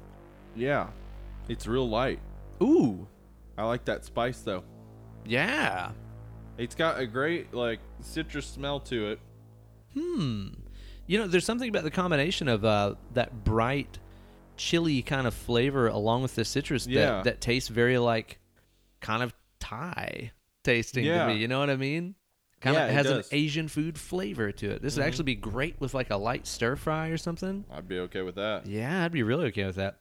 That is really, really nice and light. It's a very clear beer. It says unfiltered, but Yeah, I don't. it's really very see- clear. Very clear. I don't hate that at all. Yeah. Mm-mm. That's actually probably one of my That's easy drinking. one I of my mean, it favorite is a beers I've Session had. IPA for sure. That uh, four point one percent. Mm-hmm. I don't know. I've seen session IPAs that are like three point two and stuff. That has a really interesting flavor to it. It's not spicy though. No, you can taste just a little bit of it on your lips after a little bit, Yeah. but it goes away almost immediately. Yeah, exactly. Mm-hmm. Which usually that's the kind of flavor that builds and kind of lingers with Mhm. you and stuff. Damn, way to go, boys. Way to go, yeah, Elk for Mont real. Brewing Company. I could drink a ton of those. Yeah, definitely. That's a delight. Yeah, it is All right, Steve. Number one. number one, and this is maybe gonna seem seem lame and and and easy to to guess, but Tell me. Jaws. Yeah. Yeah, I Dude, don't like I'm- going in the ocean. I don't like going in I believe water it. that I can't see the bottom of. I eat That that movie literally changed the world. It made Yeah. people hate sharks Mhm. It Mm-hmm. and did. Mm-hmm. hate going on vacation. Like it wrecked the tourism industry that year Yeah. in real life. Yeah. You know? It's man, it's still uh, it's a thing. I like. I don't even think of it as a fear anymore. It's just a fact of life. Like if you probability. go into the ocean, you can get attacked by a shark. If you don't, you can't. That's true. Yeah, Like- that's pretty true. That's it. Like, like the the likelihood that you get attacked by a shark doesn't matter to me. Yeah. Because if you get attacked by a shark, wh- uh, what are you gonna tell it? Th- But this is unlikely. like, what the fuck? That's just it. Like what? It- Just if it's gonna happen, it's gonna happen. Um, I don't believe in fate, but uh, I don't. Why wanna- risk it? Well, yeah, I don't want to tempt fate by Yeah. like I, I do I do go in the ocean uh, if we go, but I don't I don't get further out than waist high. If a, sh- a shark attacks me at that point, it's They gonna earned it. hurt. It's gonna suck, but it's not gonna kill me. And the Probably, thing yeah. that scares me most about getting uh, attacked by say a great white, a larger shark, is that you're not gonna survive it most likely. Right. Anyway, like even if the shark doesn't eat you, you're probably gonna drown. Sure. I fuck that. Oh, Fuck yeah, absolutely All fuck that. that, Let's dude. just avoid it. Yeah. Let's just never have to deal with it. It also initiated like because I never thought about an animal eating me alive Yeah, yeah. until Jaws, and so Wow, then yeah. after that, it's like, oh wait, like lions and tigers can eat, like bears can eat you. Yeah, like- yeah. So it just initiated that, uh, uh, like what should be a primal fear, I guess. Jump started it for you. Yeah, the jump started a primal fear. Damn, Uh, hey, stuff can eat you. Well, especially there at the end when you see like Quint getting chewed up and it's, it's grisly. It is grizzly. yeah, it's not at all like a Chompy's gone. He swallowed him whole, like Jonah and the whale. It's like no, he's got blood on his teeth and he's Yeah. getting slowly chomped down by this fucking shark. God damn. It's That's brutal. such a great scene. Like I, I, I just have developed now. I, I, I know I'm, I'm scarred by it. That's why I put this at number one. Mm-hmm. I'm scarred by it because I, I keep trying to rationalize it uh, and tell you like uh, how I've dealt with the fear, but the fear's not gone. Yeah, it's yeah. never gone. I've learned all I can about different animals and Mm-hmm. stuff. Like, uh, you know, I've, I've watched tons of things about sharks. You would think the more you know about them, the, more less you scary know. they are. Uh, the more I Opposite. know about them, the, the less I I want them to be dead. yeah, But I don't want to hang out with I him don't either. want to hang out with them. like as a kid, it would have been like, yeah, fuck sharks. Like if a shark got killed, who gives a shit? yeah, yeah, yeah. But you know, as I've grown older, it's like, eh, no, that's not cool. Like they're Yeah. just doing their thing. yeah, you do you, shark. They're just they're like fish eating missiles, but like I just don't. I won't go where they are. We'll just have a mutual. Like I, they good don't call. even have to know about our mutual thing. Yeah. If Yeah. they yeah. don't want to, what? Who am I to tell them? Yeah, that's fine. that's good, you know, because that that is a movie that instilled a real life fear. And I Yeah. think like whenever something can make that jump from being 2D flickering images on a screen that instills, oh, I'm going to change my life now. Yeah, That's how you know it's deeply, deeply affected Yeah. you. Wow, done good call. fucked me up. You What's your done number got one? Fucked up. So my number one on here isn't a horror movie per se, but I do think it is the most horrific movie that I've ever watched, and the most like long-lasting scarring that I think any movie has ever done to me. Justice League. It's the Justice League. Damn. Oh man, no, I'm talking fucking irreversible. Oh, okay. Yeah, irreversible I haven't is seen it, but just I know. don't just Yeah. don't yeah it's one of those movies that i can i can truly say like i just regret watching Yeah. you Well, I know? mean, the the title of it lets you know. It really does, and it's it's always streaming somewhere. It seems like you Yeah. can always find it on Prime or Hulu or something. Yeah. I just advise you guys seriously don't watch it. Like it is, it is nothing but misery from start to finish. It is. Twenty five percent of our listeners just decided Yeah, I they're gonna watch know. it because you said that. I know, man, but I I really do wish that I hadn't. yeah. Like the whole movie is really, it's really interesting. I can't say it's just a movie that was built to shock, like Faces of Death or something like that. Right. It's actually There's a story. yeah, there's a story and it's told in this really interesting non-linear way Mm-hmm. where it's almost like watching a DVD backwards chapter by chapter. Oh, okay. Yeah. So it's kind of in reverse, you Uh-huh. know. And by the time you figure out why the events that happen in the opening scene transpired, it makes the whole thing even more excruciating and miserable Ooh. and just it, it's one of those where you just want to take like the longest shower ever after you Mm, watch the movie. mm-hmm. Movie opens up with some of the most grisly violence I've ever seen. I mean, we we've talked about how like some of those kill scenes, like in opera and stuff, it's like, oh, that, I guess that, this was a snuff film. Yeah, I guess they just murdered that guy. Yeah, this really does have shots in it that I, I'm pretty sure they actually did just kill somebody. Oh, Okay. Yeah, there's because the opening scene is like there's this guy that goes into this crazy, weird, like sex dungeon club. where Right. All this fucked up shit is happening that you, ever been- see. ever been to a sane, normal sex dungeon club? it's just your everyday You kind of walk boring. in, it's bourgeois. brightly lit. Everyone's like, Everything's oh, hey, clean." It's you. Come on. in." and y- it shows you all this crazy shit that's going on. Like people getting fisted and stuff in the background is going Jesus. on. All kinds of crazy shit. And there's People this should be guy. fisted in the background. Yeah, Do it in exactly. the foreground. Yeah. loud and That- that's- proud. I mean, I was gonna say like, well, I mean, What a maybe the, per- disgrace. I assume the person getting fisted is enjoying it, so they don't care where it happens. I hope so. as long as you're having a good time, buddy, Mm-hmm. Yeah. you do you. yeah. And this guy's going through his club looking for somebody, and he finds this guy, and he uh, he bludgeons him to death with a fire hydrant. Oh, And the way that it's shot, fire extinguisher or fire oh hydrant? yeah, sorry, Oh. he rips up a fire I was hydrant. like, with his fuck, bare he's hands. a super mutant from Yeah. Fallout. yeah, like a fire extinguisher, like a Uh-huh. big metal one. And he's kind of like he's knocked the guy down, and he's kind of crouched on top of him, and he's just kind of rearing back and smashing his face. Jesus. And the way that it's done, I don't I don't know how that they did it. Like I literally don't know how they did it, but it must be some jump cuts where like maybe where the fire hydrant like starts to hit the guy's face and Mm-hmm. then they jump cut and make his face more fucked up. Yeah. But I mean, this guy that's getting killed, I mean, he is just. It's like you can hear his breath sputtering through crushed nasal cavities and Ooh. blood bubbling, and it's gruesome as all fuck. And that's how the movie starts. And it's also shot in this ultra disorienting, like motion sickness, fever dream kind of way. That's just awful. But then, like, really, the the the centerpiece of depravity in the movie is this it's seriously like 10 minute i think it's like 10 minutes long one shot no cuts rape scene Oh Jesus. that is and, and it's monica bellucci getting Yeah. assaulted it's literally the worst thing i've ever seen it's, Yeah. it's the worst thing I i've ever imagine. Hmm. seen just just horrible just horrible unwatchable absolutely unwatchable uh it it really wrecked me it really wrecked me i was in a funk for weeks after i watched this Yeah. movie Doesn't sound fun. it's not. It's horrible. And I, I seriously, I think that after I watched this movie, I don't think that I had sex or jerked off for like three weeks. It was like it was like I could not get that rape scene out of my head. I couldn't not think about it.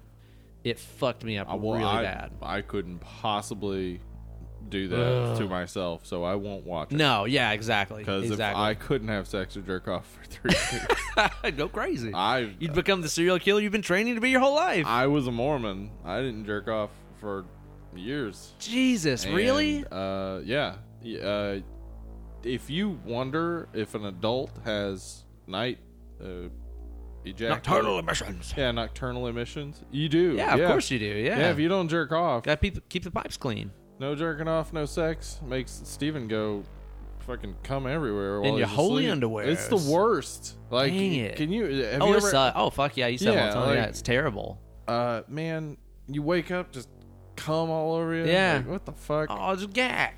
yeah. Yeah, and it's like, Yeah. well, gotta fucking clean the sheets and Yeah, and then you like the walk of shame to the washing machine. Oh God! Oh, and you it's got not like you know you can't get it you can't get it wet. Uh, Yeah. Like, it, cum is like gremlins. like it's like a mogwai. If you get it wet, instead of turning into several like other mogwais, it turns into like Elmer's glue. yeah, concrete. Yeah, so you have to take a whole shower. Like Mm-hmm. man, fuck that. It's just awful, man. It's just awful. Yeah. So jerk off. Yeah, and don't Save watch your- Irreversible. Just Yeah, don't. Oh yeah. Also, don't watch Irreversible. Yeah, I, I just can't I can't think of any reason why I would ever will watch it rewatch it. Like all these other ones I've talked about, you know, that that terrified me or scared me in some way. Yeah, I'll go back and watch them again. Like I said, I was dreading watching Hereditary, but I know I'll watch it many more Yeah, times. it's a great movie. There's there's seriously nothing you could do to make me watch Irreversible. Okay. Like there would have to be uh, a lot of zeros on a check for me to watch it again. What if I could tell you it's reversible? What? What? What? That's the sequel. There you You go. watch it and it makes you forget the original. I would do that. yeah. I mean, like I said, if I could actively erase it from my memory, I What would. if we did an Eternal Sunshine of the Spotless Mind thing with you and Irreversible? I'd totally be on board. Seriously. like, I want to forget the stuff I saw I and want heard to in see that you movie. going through memories of your childhood, just having to deal with yeah. what Is what my bowl cut transpired. straight? Yeah.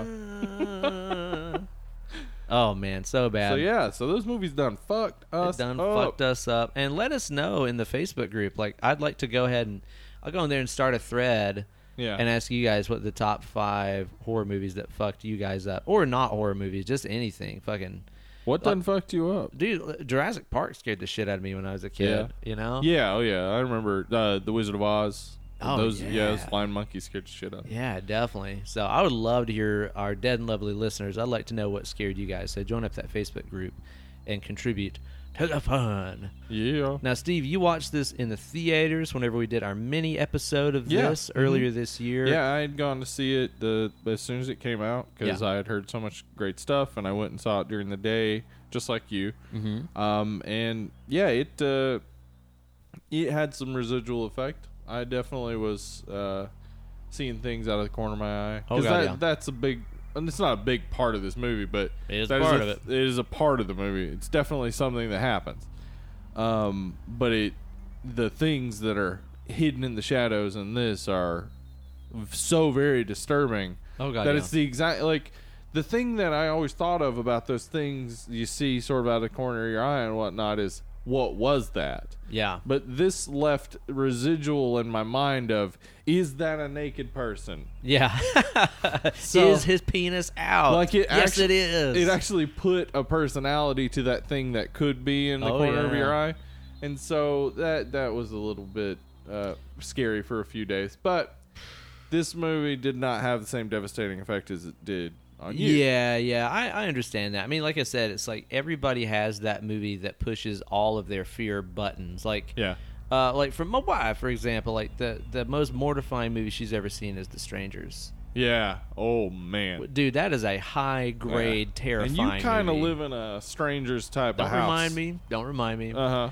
and that movie is so terrifying because it could totally happen. Yes. You it know? one hundred percent could and does happen. People Uh-huh. just getting Dude, killed just that that line of like, "Why us? Because you were home." because you were home. Fuck, that's just that's the worst. And then there were Mormon missionaries at the end. Oh yeah, You remember 'Cause you're that home. part? No. it's weird. Wait, what? Are you serious? Yeah, they're Mormon missionaries at the end of the Stranger. no, I don't remember Yeah. that. That's funny. Uh-huh. Yes, everybody's got that movie out there that floats around that just pushes all their, their fear buttons. And I'll even tell you, too, like one of the ways that I knew that this movie was definitely sent straight from hell to torment me on the earth. Mm-hmm. One of the very first, like, spooky things that happens in the movie, and it's really early on, is whenever Annie is in her studio and she Ah, turns off the yeah. lights, and her mom, like, this ghost of her mom is just standing there Yeah. and just being still, not moving, Not a not, thing. talking, not fucking nothing. And she flicks on the light and she's gone. Mm-hmm. I had this crazy dream when I was a kid. Again, all this weird fucking dreams when I was a kid. so I was like, God damn it, this movie is reading my mind and freaking me out.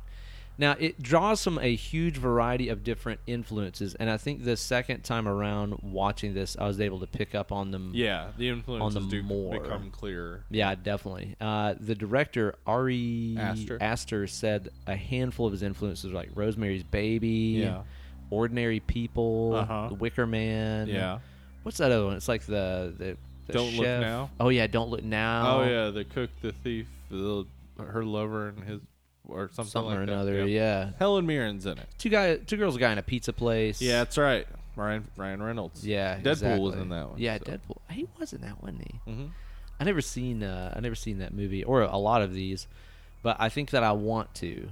You know, Yeah. knowing that they influenced this movie, I know that I definitely want to see them. But yeah, definitely Rosemary's Baby is it Yeah. sticks out a lot, and uh, Yes. The Wicker Man I would say is, Yeah. is is probably pretty obvious. Yep, and those are movies that, uh, as as Ari kind of summed it up, which is what this movie is. It's a it's a movie about a a, a crazy Cult. cult ritual from the standpoint of the sacrificial lamb. Yeah, You know, or the whole movie, the person doesn't know that they are the sacrifice. yeah. They're at the center of it. Our yeah, the protagonist of this movie is Payment. Yeah. Yeah, right. Like, right. If you're watching the story, it has a happy ending. Yeah. Pay- Payman gets what he wants, and, Definitely. and it it all comes together perfectly in the end, despite having to overcome such hardships as that time that they left that leaflet on top of the mail. That they Yeah, didn't work definitely. out. Yeah, they started subtle. I, I Yeah. give them credit. They Yeah. started subtle. They really did. But you know, in addition to those things, I think that this movie also draws from two of the directors, and one of which is the guy that did Irreversible. I think Gaspar Noe Mm-hmm. and uh, Lars Van Trier. Yeah, this does remind me of Antichrist in in some ways. Yeah, for sure. exactly. Because those guys don't necessarily do horror movie horror movies, but No. they yeah, do Antichrist movies. isn't a horror movie, but it does I've never seen it. Oh, okay. Well, I've heard it it's is. fucked It is and up. it isn't. Like people say, it's a horror movie, but like it it has, um, it has a lot of this dynamic element, like Yeah. between the couple and and what's going on with them, Yeah. more than the actual horror. Exactly. And, and something that I think both of those directors I mentioned understand and really play off of, and I honestly play off of a little too much, in my opinion, is that there's there's no deeper amount of grief Mm-hmm. or upset than when things go just horribly wrong between Yeah. loved ones, family, people Yeah. in relationships. Like everything is worse when you love the person Yes. that you're doing the bad things to or they're doing the bad things to you. Yeah. Like those directors tend to just thrive off of misery and grief. And this movie I think definitely taps into a lot of that very particular hmm feeling because I know that whenever I left this movie I felt emotionally drained. Yeah. It's very draining. As I said on my second watch, they were just Yeah. crying most of the time and and uh, really anxious. Like I was Oh, yeah. really anxious, even though I knew what was happening. In fact, knowing what was happening made me more anxious. Yeah. Um, so yeah, like this movie, it it picks up steam on a second watch. Like Yeah. it, it doesn't just open up more of what you you saw in the first. time. It it really for me made me more anxious, more worried. Totally. Knowing what was coming Oh yeah. was worse than seeing it the first time. right. Yeah, yeah, yeah, Yeah. I completely understand that. But what is going on here is that a cult dedicated to a demon called Payman is trying to attach Payman to his preferred male host. Right. So uh, I read up on Payman a bit. Tell me about our boy Paimon a little bit. He there. appears in a, a number of grimoire. He's a demon who is often listed as a king or king of the west. Okay. In this movie, they say uh, king of the northwest. So, he's a he's blood. yeah, he's a blood. blood. He's a blood from Portland. anyway, uh, it, he's known to rule from 25 to 200 legions of spirits. Dang, styling and whole profiling, dude. That's right. Intercontinental champion of hell. Now, here are the important things. Some manuscripts depict Payman as a young woman riding a camel. Okay. However, Payman is most often described as a man riding a dromedary camel. So that's where we get this idea that Payman can inhabit a male or female form, Okay. but that he prefers a male. Well, a lot of our old gods and goddesses began as female. Yes. And then, as a more patriarchal society started taking place, Yeah. they changed them over Can't to males. have all these uh, goddesses make, giving women ideas. Yeah, yeah, exactly. Can't be having none of that. So that's Yeah. probably likely one of those cultural changes that happened. Yeah. So um, here are some interesting things that I wrote down that I think are in the film. Okay. He is often uh, described as preceded by loud music, including trumpets. Hmm. And He likes to jam. Okay. his voice is like a ska band with trumpets, like the uh-huh. Boss Tones. Uh-huh, he's aw- he sounds like the dude from the Mighty Mighty Ducks. um, He's often his o- voice is often described as a tinkling bell. Oh, Now, I wish I had told you this before you watched it again, so Ugh. that you could hear the music at the end again. yes, We're I, I, gonna- I recall it extremely clearly. Tons of Tons horns, of horns and bells. and bells. Holy shit! Tons of it, and it actually happens Ugh, throughout. it's giving me chills right now. Uh, That the sucks. times where payment's supposed to be there, there there's bells and there's horns at, at the right moment. no shit. It's nice. Wow. Another bit that's interesting uh, to me is that he uh, wears a crown. Yeah. We've seen that, but he has not. So does Jughead. Big deal. Yeah, that's true. Where did Jughead get that crown? I don't really know. That's crazy. Um, he has knowledge of science, art, secret things, and all of the affairs of the world. Now, Okay, these so are- he's a liberal. he's he's a liberal. This payment. Fucking well, who would have snowflake. thought a demon, be a liberal? Sounds about right if you ask Yeah. me. These are these are real interesting. His powers include making spirits appear, Okay. yeah. creating visions, He does a fair bit of this. reanimating the dead, Mm. and flight. Oh shit. Yeah, Those are uh, all very relevant. yeah. Ari Aster did his research. Uh, So the, all of these things they come they're old, they're ancient. I think Yeah. that has a lot to do with it because Wow. let's say in um, The Conjuring they have their created demon for The Conjuring 2 uh, I don't remember what its name was. I don't either. Anyway, it's like they they create this demon that has a name similar to something but then they don't keep the history right. yeah, yeah. When you keep the history right, just like we talked about with uh, The Exorcist, yeah, uh, with Pazuzu, sure. like when you keep the history there but don't explain it, Oh yeah, when people go back and look at it, they start to see the things Mm-hmm. that you put into the movie. And it, it deepens the fear. Absolutely. It deepens the terror of it because it's like, oh my God, Yep. all that stuff was there and I didn't even notice it. yep. And and again, there's a certain amount of realness that it brings to it whenever it is based on something in myth or that was formerly a devout religion Mm-hmm. or whatever. I mean, uh, it's like I said, that's why I love House of the Devil so much. It's not that Yeah. they're praying to some gargoyle statue or something ridiculous. Just it's like, oh, it's just Satan. yeah.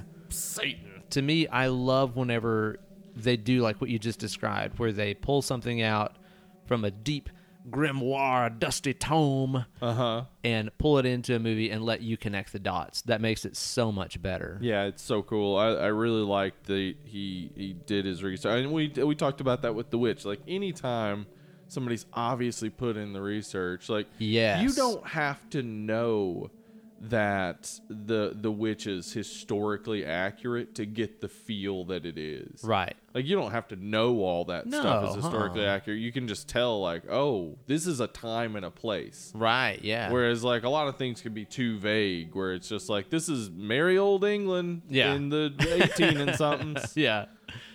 Yeah, and you're exactly right. The amount of research and depth that they put into this definitely makes it better, especially like you said, i- if you don't know anything about payment. I didn't know anything about payment the first I time I, didn't saw either. it. Scared the shit out of me. Yeah. But knowing what you just described now, it makes it even more poignant and, and interesting. Yeah.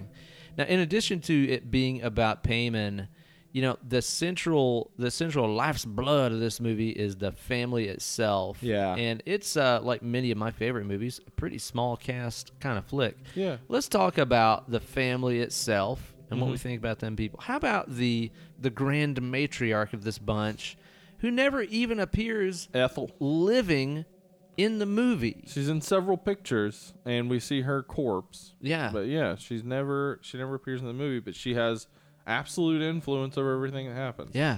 Such a powerful presence that she's not even there, there, she has no dialogue in the movie. Yeah. Nothing. Well, the thing the thing about uh, her and her cult is that the they can't they can't be respected. Like they don't respect Mm-hmm. other people. They see other people as a means to an end. Sure. It's it's uh, pure demonism. Yeah. They're trying to summon a demon for riches. Right. Like that is all it is. There's no special uh, connection to any sort of uh, I don't know what eternal feeling toward Right, right, the right. Or demon. we'll go to heaven forever. Yeah, we're yeah, not it's- we getting don't- anything out of wealth it and except for secret just some knowledge. riches and Yeah. some secret knowledge. Yeah, man. That's all they want. So they'll destroy tons of lives. They don't give a shit. They'll kill people. Yeah. So I assume Ethel. She well, I know she's the worst. She a stone cold bitch. She's uh, she's not good.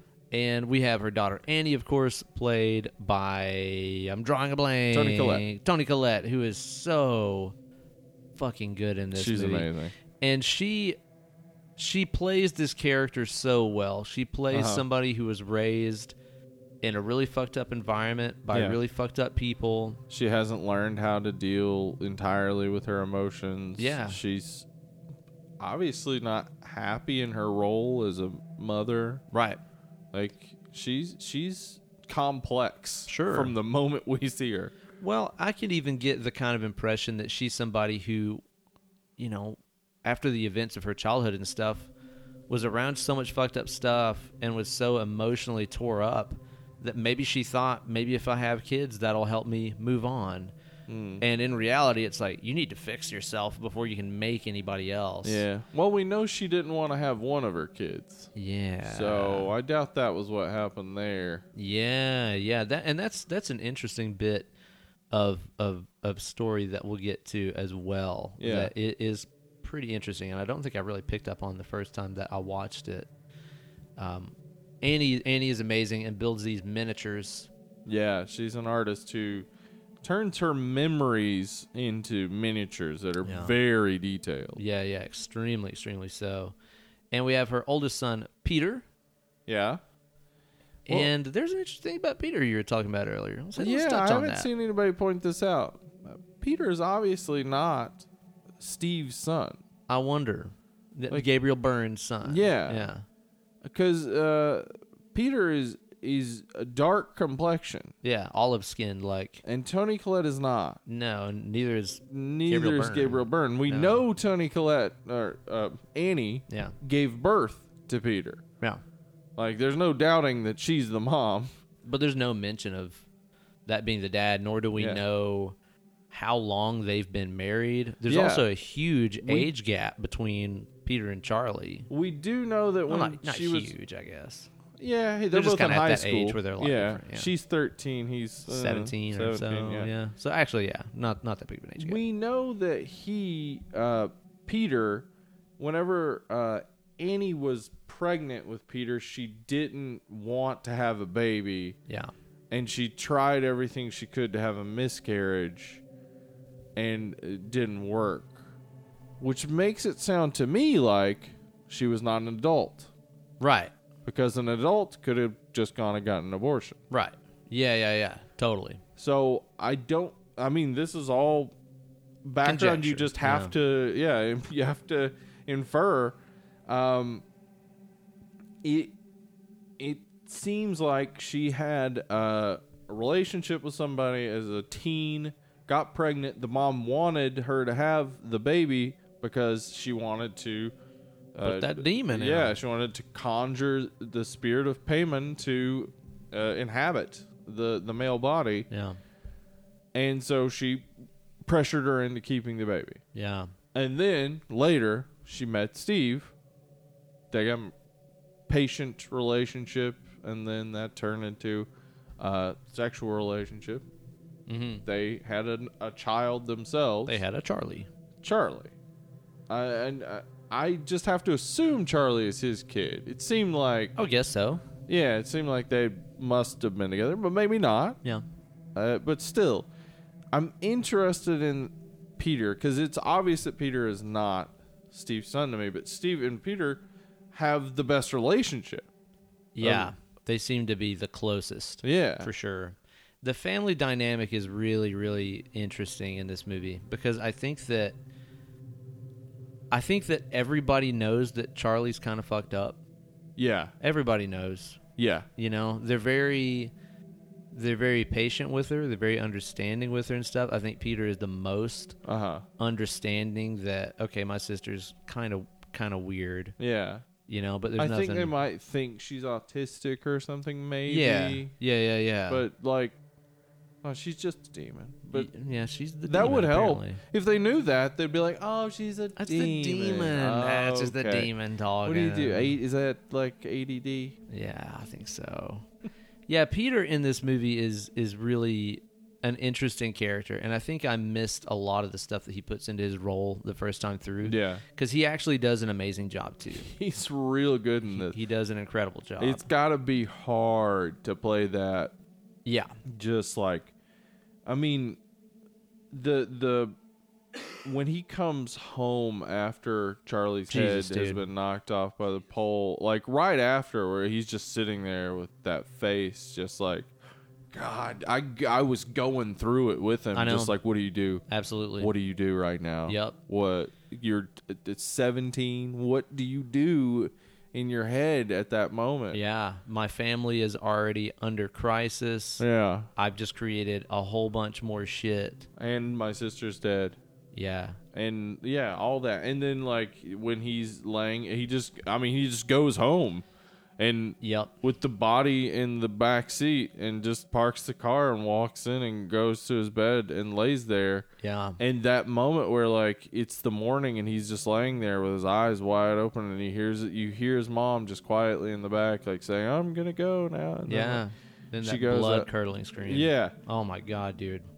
What, what do you do? like this the feeling in my stomach when that was happening was Ugh. just I felt exactly what he was feeling. I Just know. that oh God, like know. here it is. I don't think that you can be a human being and not be affected by Yeah. by by that scene. I mean, by Charlie's death, which is so grisly and unexpected. And at Yeah. that at that point, you feel bad for her. Like, Yeah. you just feel bad for her because she's obviously not right. She's surrounded by a lot of sick people. Yeah. you know, and then she just dies completely at random. Yeah.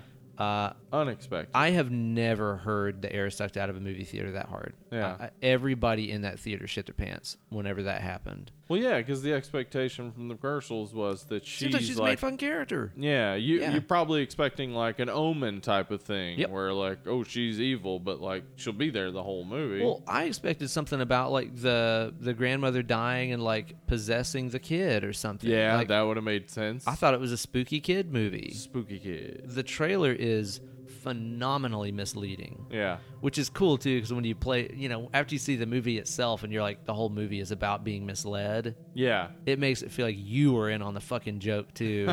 it's so weird. And you know, the funny thing is is like some of the main complaints I see about this movie are about Peter and his acting and his decisions. and stuff. Really? Yeah. Like for example, I see a lot of people complain about oh, he fucking killed his sister and then just went home and went to bed. What the fuck? What would you do at seventeen? Like, what do you do? Dude, here's the thing: is like to me, whenever I watch that scene, even when I watch it for the very first time, and for one, keep in mind he's stoned. That's He's true. stoned when this Oh happens. God, can you imagine? Not That's helping even Worse. situations. Yeah, exactly. I mean, that has to make it even more intense when you're like, did that just happen? Am I dreaming? Am I stoned? Did that really just How, happen? Oh like, how do you even process that? my Even God. not stoned, how do you even process what just happened? Yeah. Because it's, I mean, we okay. So we should mention, uh, basically they were at a party that uh, Annie made Peter take Charlie with him, yeah. and He wanted to go because he was wanting to flirt with this chick. Charlie has a nut allergy. Yeah. And there's a, a cake at the party that apparently has nuts in it. And while Peter's off smoking weed, Charlie eats some of that cake. And P.S. about that. Uh huh. Here's another complaint people make about the movie. Didn't Charlie notice she was eating a cake with nuts in it? I don't think the cake had nuts in it. I think it was actually Just, just, from the, the knife. it was cut with the same knife. yeah. Okay. Because I, I have cousins and stuff that have allergies Yeah. that Oh, are yeah. bad enough. That- That'll yeah. It's for like, real. kill It's 'em. serious. Yeah, so I don't think that there was actually nuts in that cake. I Okay. think that it was, It was cut with just the, the same knife. Yeah, Yeah. sorry. Just again, dis- dispelling people's dumb complaints about this movie. Well, even if that's not the case, uh, twice she's asked if something she's eating has nuts in it. which indicates she which has accidentally. Yeah. yeah. So, anyway, so she starts going in an anaphylactic shock. She comes to get him. He's smoking weed. He's like, "Oh shit!" and like you know, runs her out to the car. And he's driving fast, trying to get back home or to the hospital. Hospital, yeah. hospital. And uh, she is gasping for air. She opens the window, sticks her head out to try to get air, and just as they're coming up to this phone pole, there is a a deer Here, yeah. s- in the road. Now, this is not a coincidence. No. In case anyone's watching this thing, like, what a stupid coincidence! It's not a Uh-uh. No, coincidence. It's planted. It's planted. The the pole when we see it earlier has the same insignia on it as uh, the later book that we see. Yep. Uh, the funerary robe that we see the grandma in. Yeah, I was gonna say, I it's didn't even in notice blood. before. Yeah, the- it's the on robe. Paimon, the statue at the Yeah. end. Like the the the um, insignia represents Paimon, I, I think. And so uh, this was all set up. The head god that scene, her head hitting that pole. It's just Unreal. so quick, you, absolutely unexpected. Just as shocking as it is to him.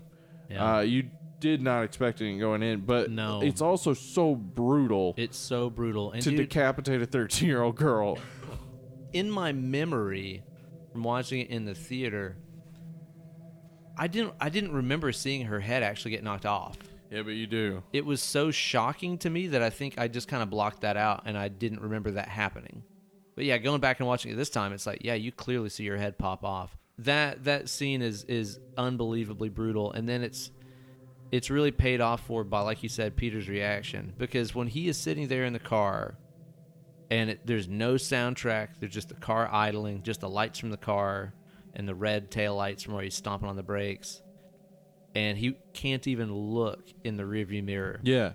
Some of the most horrifying shit I've ever seen. Because I was Yeah. just sitting there in my seat, going, "Please don't, sh- don't show it. I don't want to see it. I don't want to see what's in there." Yeah, we don't actually see that until Yeah. later in a dream, isn't it? That he has a dream, or he maybe he just has a, a flash when he's at school.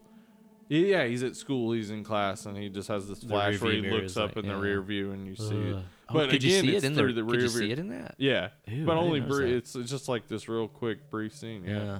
But his whole reaction that, like I said, I, s- I see people bitch about, he just goes home. It's like, no, dude. Like, and again, from the very first time I watched it, the impression that I got is because he knew after he accepted that that just happened and this is reality and this is not a dream, he was basically hanging on to every single moment that he had because he knew everything was going to be different after that point. yeah, He's like, all life, my family, everything is going to be different. yeah. Everyone's gonna look at me different. I'm never gonna see my Life- sister life will again. never be normal. Everything will be different. Yeah. So when he I'm goes just trying to try to live in this last little bit of time where n- nothing before everything changes. Yeah, Exactly. Like to me that is so clearly the impression that I got and I don't know how people miss that. And I think he carries that so so very well Mm-hmm. and it's so believable. And uh, I think I think he does uh, a fucking phenomenal job, man. yeah, he's great. And I could really even too. I think part of the reason why I was digging Peter's performance and stuff in this movie so much too. I think there's a lot that I can kind of relate to with this movie and with Peter in a lot of ways. Okay. Um, and, and again, this all goes back to this movie pushes all my fucked up fear buttons. Uh huh. But like my my mom, in a lot of ways, kind of reminds me of Annie, Oh, okay. and her mom reminds me a lot of the, the Ethel? of, of Ethel. Is it Ethel or is it Ellen? I don't. I don't know. I think it was The Ethel, but it grandmother. may be Ellen. Yeah. uh, reminds me of her because my my nana, my mom's mom, in life was a a crazy, horrible, manipulative person. Just Oh. extremely, extremely manipulative, and very sick in the head. Very, very, very messed up. Oh no. And spent a lot of you know my mom's childhood like manipulating her and manipulating other Yeah. people. That's how manipulative people are. Oh yeah, very very very fucked up. And so I see Peter as almost being able to I see Peter. I see Peter. I didn't say that. but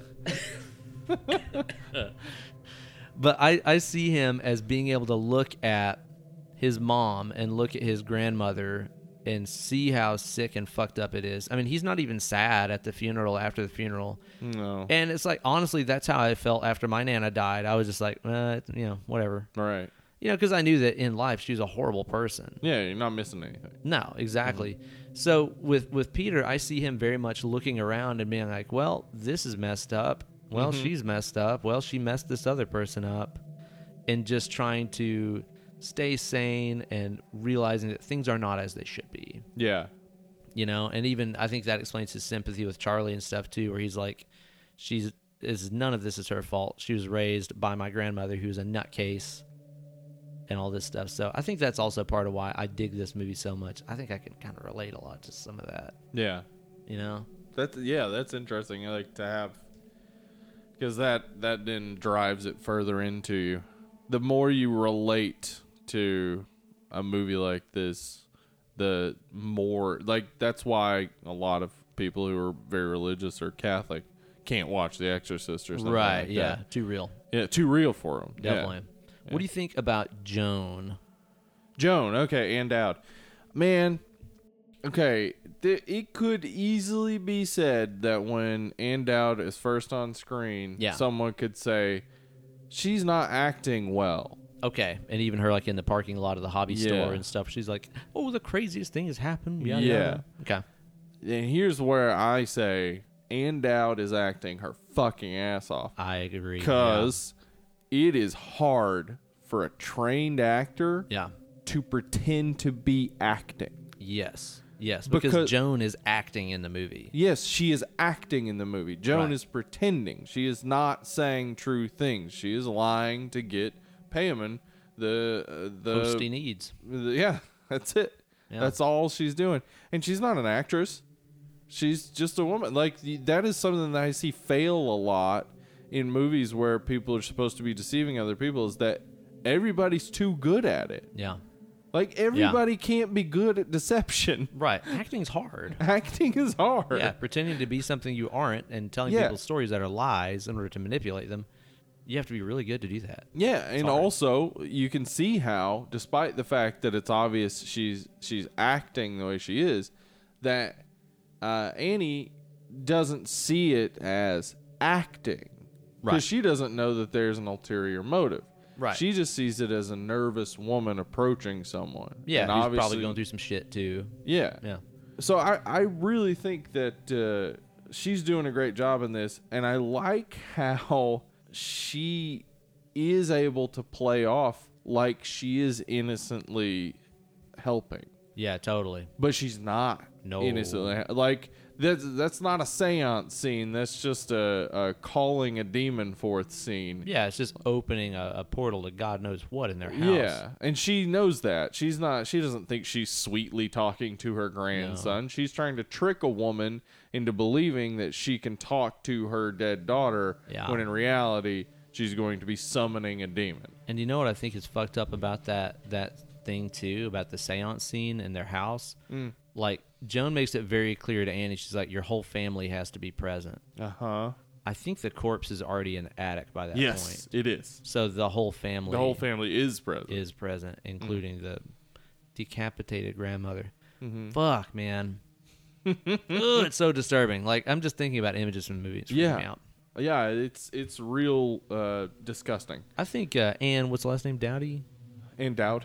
and Dowd. Mm-hmm. She's got to get herself some like some movies and some roles where she plays like a great upbeat, hip, fun person. Because it's gonna get to the point where it's like she shows up in a movie and you're like, oh shit, it's the shit's about to go down. Yeah, exactly. and man. doubt's here. Yeah, because like I saw her, yeah, I saw her in this, and then watching her in The Handmaid's Tale, it's just like, oh Yeah. shit, like shit's fixing to go bad whenever she shows up. so she she's kind of like every time you see uh, Ned Stark in a movie, it's like, oh, he's gonna, die. He's gonna die. Yeah, or you see Tom Cruise, and you're like he's gonna run.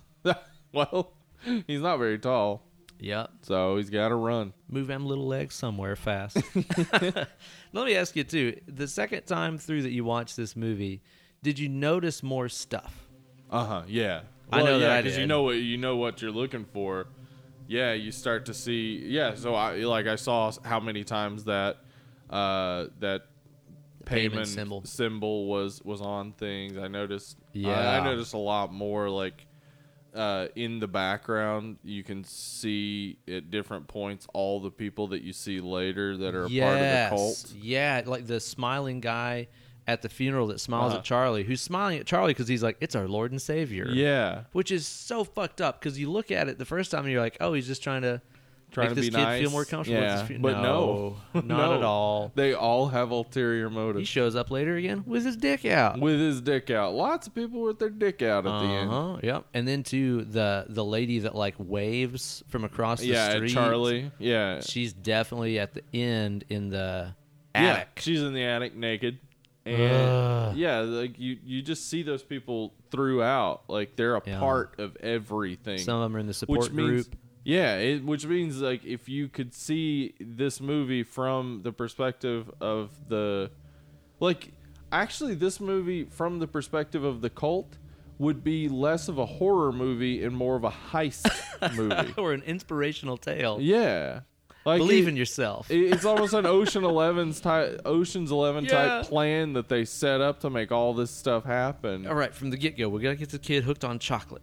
She's gonna love Oh, chocolate. she's gotta love that chocolate. yeah, exactly. That way we can get her the cake. I hope. I just hope that acrobatic guy is in there too.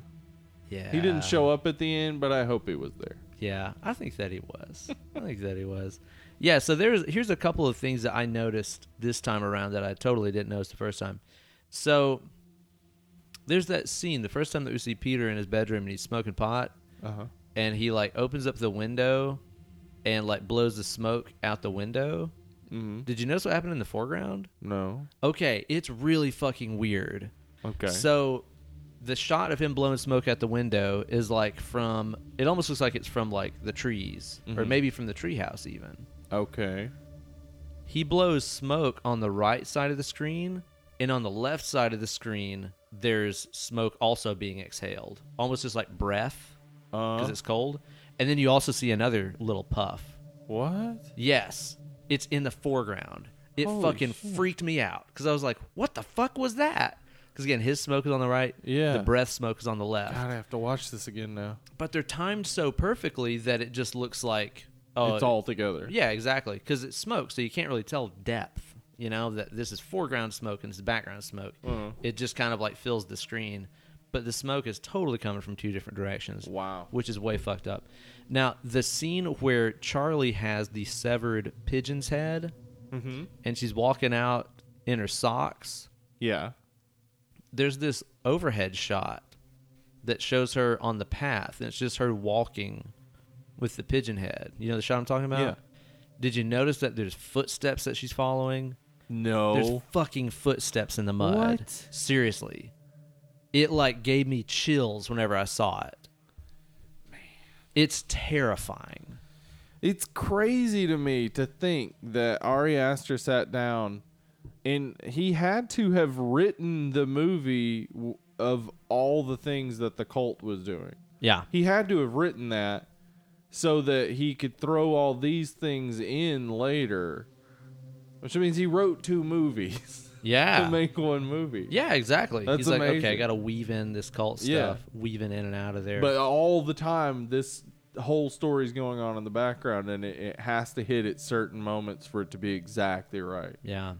Did you notice whenever Peter is in the school and he's following that that awesome light trail that kind of yeah, represents that's Payman? that's payment. That thing, it, it it seems to be Yeah. payment. Which I love the way that they did that effect because it just seemed it reminds me of Poltergeist, like when Uh-huh. the the light thing shoots out of the Yeah. TV. I think it definitely had to be influenced by Yes. that. But did you notice how like it goes down the hall and it goes around the corner? There's a door with like two glass panes. There's like somebody's arm waving in the window. Yeah, I saw the that. worst. It is strange. I was wondering why that. Why? Why was that there? Yeah, yeah, exactly. I guess that was maybe somebody in the school that was working there to manipulate him. Yeah, just like hey, payment. Yeah. what's up, dog? Towards the end of the movie, Uh huh. um, let me see in my notes here okay so it's it's the scene where annie is begging steve to burn the book Uh huh. which by the way is a damn oscar worthy performance she's like somewhere in between manically coming unglued Yeah. and, And, like- deeply depressed and deeply relieved and excited to be done with Yeah. this She thinks it's all over. She thinks she's figured it out. and she's like, "I love you. I, you know, you're my, you're the best thing that ever happened to me." Mm-hmm. And holy shit, her performance right there is She's so good. she's phenomenal, dude. She's fucking amazing. But anyway, so after that whole scene where Gabriel Byrne um, gets set on fire and stuff, He Mm-hmm. gets Gabriel burnt. he gets Gabriel burnt up. There's an exterior of the house, and there's all those exterior shots of the house that are so cool. Yeah, some of them are miniature. I'm pretty positive. They have to be. Some are miniature, some are, are actual. Yeah. I, I know we, we'll talk about what all that miniature stuff has to do with it in a Yeah. little bit, but let's get to this. there's a daylight shot of the exterior of the house in the woods, and then you know how there's there's several like jump cuts in the movie where it just jumps from like day Mm-hmm. to night. Yeah, I love those. Did you notice that when it goes right there from the day shot to the night shot, there's about fucking 15 naked cult members standing in the screen. What? Dead serious. In the night shot? Yes. And they're just there. The shot only lasts maybe like 2 seconds or Yeah. so and your eyes are fixed on the house cuz the house is dead center. Yeah. But whenever it switches to that night shot, there's about I think it's about 14 or 15. I gotta watch this movie again, man. There's It's so much stuff nuts. in there. It's nuts, dude, and they're just right there, but they're standing stock still. Just being naked. It's the freakiest shit I've ever seen, man. I mean, it's already freaky for a bunch of naked people to be standing in the woods, but to know Usually. they have a purpose. yeah. Makes pretty damn different. Yeah. Big damn, damn difference right there. Yeah, man. It's it's awesome. And I love movies like this where the second time that you watch it, even when you know everything that's gonna happen, you start noticing more and more and you start noticing that this family is being manipulated from the get go. Mm-hmm. Did you catch when she first goes over to uh, Ju- what's her name? Joan. Andow- Joan's house. Uh, she she's drinking that tea. Yeah, okay, And then what was she, with like, that? Reaches up and there's like it's like a leaf on her. I think I don't know I think that was I don't know supposed what to that is. indicate she was being drugged. I think. Yeah, Which is the seance after that? that was no the That was a that was after the séance, I think. I can't Was remember. Because that would make sense if she drugged her and then made this fake séance happen. yeah, but it wasn't She a was fake fucked up. seance. I don't think. Yeah, I think right, it right, was. I right. mean, because she doesn't care about summoning payment. No, That's her homeboy. Yeah. so yeah, that that scene was really interesting, and you can watch Joan's eyes like trace the teacup as Anne's Yeah. picking it up. Too. Yeah, It's she's very watching, deliberate. making sure she's drinking it. But that shot is really weird. It's this close up Yeah. of her finger, and it's got this little crumb thing on yeah, it. that was it. Like, what the but fuck it was it's that? shot- well, I, that's the thing is like I know that it wasn't just a. Oh, we'll just throw that in there. Like, Oh, there- it's very there's a deliberate. reason for it for Absolutely. sure. Yeah. I wonder what it, like. I want to know if it's connected to a cut scene, Yeah. or if it's like still very significant. I want to know about the significance of the triangle. Mm-hmm. Um, because whenever we have that one scene that shows the grandmother's bedroom, there's this triangle on the floor. There also later is a triangle on Joan's kitchen table Exactly. and Peter's picture is in Yeah. the middle of it. And there's something I think it has something to do with the geographical uh, point because they're at the very end where they're doing the payment like ritual. Joan says something about like we've watched for you from the northwest or something like that. Well, uh, th- yeah, it's that's she's talking about Payman. He's the uh, king of the uh, West. I said Yeah. before, and then they say in here specifically Northwest, and they say there are eight kings, which would mean uh, Northwest, Northeast, Oh, okay. Southwest, Southeast also have kings represented. Interesting. Yeah. All the points on the compass. Yeah. So I'm thinking maybe that triangle is pointing towards Maybe. payment or something. I- that altar on Joan's table too, dude. Fuck. That's Uh-huh. really when that's one of the points too where this movie started to really freak me out. I paused it this time too. It's like an exact yeah, I, you wouldn't say reenactment, pre-enactment of the end of the movie Oh yeah, it is. because it's even a bunch and th- and this too again She had yeah. is one of those things where it just shows me that that cult was in and out of their house the whole fucking movie yeah, because well, a bunch we- of the a bunch of the figurines on the altar are ones Charlie made. Yeah, they. She, I was wondering, like, sh- they must have taken that. Like, Yeah. we know, like, one of the earliest signs of that is uh, whenever they come in to their house. Uh, Annie and and Steve have come into their house. Nobody else is there, and uh, one of the doors is open that should be Yeah. closed. Oh and then yeah. Steve gets. Oh the- shit! I forgot about that. And then Steve gets that call from the funeral home saying that the body's been dug up Ugh. which means that the body was probably dug up while they were gone. The the cult came in to the house, was already left there. the body up on the attic, so the body was already there in the house that whole time. Jesus Christ. And yeah, and they were in and out taking stuff, whatever they needed, getting information and stuff. Wow. Well, and the, the crazy thing is too that I noticed on Joan's altar there is how closely it replicates a lot of the stuff that's shown in Charlie's sketches. Uh huh. Okay. In Charlie's sketches early on, there is a severed pigeon head. Uh-huh. There's a severed With a rabbit. crown. yeah, there's a rabbit head too. I think he's a whole rabbit. He's just Okay. looking angry. And on this altar, one of them has pigeon head, one of them has a rabbit head. Uh huh. and it's like she's totally recreated all this stuff. Well, yeah, I mean, she she's payment like Yeah. the entire time. That that like has to set in because it ha- I like it. Uh, uh, my third watch through, that I had I had to keep making myself remember that. Like Yeah. no matter what, this is the demon. Yeah, This is the demon. The demon doesn't want to be in this female form, but that it's just an empty void if the demon's not there. right. Yeah, definitely so, man. So Payman is the entire time, even when, even when she's being kind of cute, when you know she's, uh, she asks if the cake is for everybody or whatever. Oh, yeah, yeah, yeah. Like even then, it's like, oh, that seems cute because it's a thirteen-year-old girl, but then you remember it's a demon. Yeah. It's not cute. Do you notice how like literally the only thing she eats the whole movie is chocolate? yeah, it's just candy. It's the devil's food. Do what? Yeah, chocolate. Let's talk about the use of miniatures Uh-huh. and art throughout this movie because it's it's impossible to watch this and not see this theme throughout the movie. Obviously, Annie meticulously crafts her her miniatures. Mm-hmm. We see. She's very impulsive. She like has to do it. Uh huh. Even well, and if she uh, it's- she has a, a an art installment coming up in six months. Yeah, that she doesn't give a fuck about clearly. Yeah, no, she's just doing her own thing. Yeah, really. because especially as her life starts to become unraveled, and she starts doing all these pieces that are unrelated to her exhibit, like the car crash scene and stuff like this, it's obvious that she is just following her impulses to create this art, which I, I Yeah. think honestly is the impulse to be in control of something. Yeah. yeah, she's trying to control the moment down to the most meticulous detail by re- representing it uh, in in miniature form, Mm-hmm. Yeah. in which she has the tiniest level of control.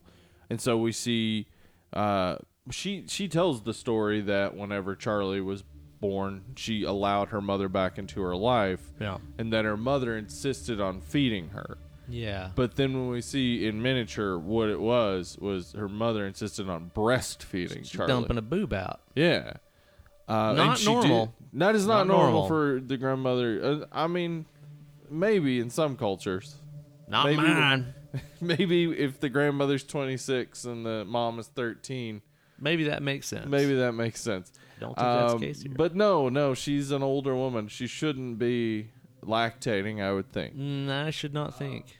But yeah, we we see all these moments. We see uh, she has one miniature where it's her and her husband in bed, but then her mom is standing at the door, just Yeah. creepily. Which you know what? What if that's like, what if that was like she was there at the moment of like Charlie's conception Oh or god, some shit, and that's when she like put the payment ritual into She place. done- Ugh, this is like gross me out thinking about this Uh-huh. because that's very ghastly. Whenever it shows that image, it's Yeah. very haunting and very weird. Yeah, it was, she's trying to control these very strange and odd or traumatizing moments Yeah, by yeah, just having complete control over them and Yeah. and, and then owning them. yeah, that's her way of dealing with her traumas. Uh-huh. is to recreate them and be in control of them. But it's interesting because even when you see her working on these things and when she's working on uh, a scene that maybe has like the miniature of her mom in it, she still, there's a couple shots in there where she looks at the mother figurine and is like almost fearful or distrustful of it, Yeah. even though it's just a little miniature Yeah. you know and this impulsive art instinct is passed on to charlie as well who She draws a lot. Yeah. She makes uh, little, uh, I guess you'd call them dolls. Yeah. Maybe out of any trash that she finds. So, Yeah. like pill bottles, uh, you know, uh, paper clips, etc. yeah wire like it reminds me very much of, of like outsider art if you ever Yeah. looked at any outsider art stuff and she again also has this impulsive will to make things and you can tell it's like you know when she's in school and she's obviously doing badly in school because she's making these little toys making these figurines and stuff instead she also has this desire to create and manipulate it's not as strong as her mom's and it's also not as strong as annie's mom's who's Yeah. uh, desire for manipulation was far beyond arts and crafts. Well, yeah. I mean, she got to get them riches. Yeah, in that She's secret been trying to get knowledge. them riches for a long time. I can't blame her. Um, and she has to do it, apparently, it seems, through her own bloodline. Yeah, because there's no attempts on other men. She tries Mm-hmm. to do it with her own son and then doesn't get the shot with her grandson, does it with her granddaughter, but never has any interest in, say, trying to put Payman in Steve right, right, right. or, or anything like that. It, it has to be through her bloodline. So she. She has some connection to this demon, some hereditary connection. Yeah. am I right? Yeah, maybe it's like Yeah. that. And I like too that that's kind of a kind of something that can be taken from this movie, even out of the supernatural context and stuff. I mean, like I said, my my nana was wackadoo fucking crazy, Hmm. you know. And my my my mom, uh, love her to death. My mom's she can be a little on the crazy side too, but me being two generations from that, I know that I am also on the uh, on the crazy side of things. Yeah. But I can recognize it because Yeah. I'm several generations away from it. Well, and you it's got been watered down a Two little bit. examples I had there. Yeah, exactly, exactly. So we kind of see in this movie that these traits get watered down or change or evolve from generation to generation. Yeah, because that's that's ultimately what I get from the women in the family is that the grandmother wanted to manipulate these people as though they were just playthings, just pawns.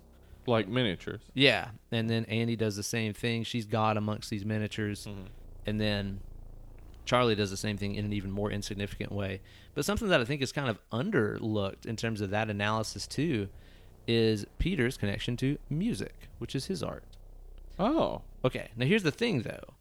You're going, I never really noticed that because it's not really in the movie very much okay. the first shot that we see of Peter uh, at nighttime sitting in his bedroom, there's like a huge like it's like an 88 key like awesome keyboard. Yeah, I noticed that. It's- but it's just leaned most up recent against the time I watched wall. it. Yeah, it's not being played. No, There- it's not on a stand. and or there is a anything. piano downstairs as well. Yeah. that comes sort of into play. and he's laying on his bed with a guitar.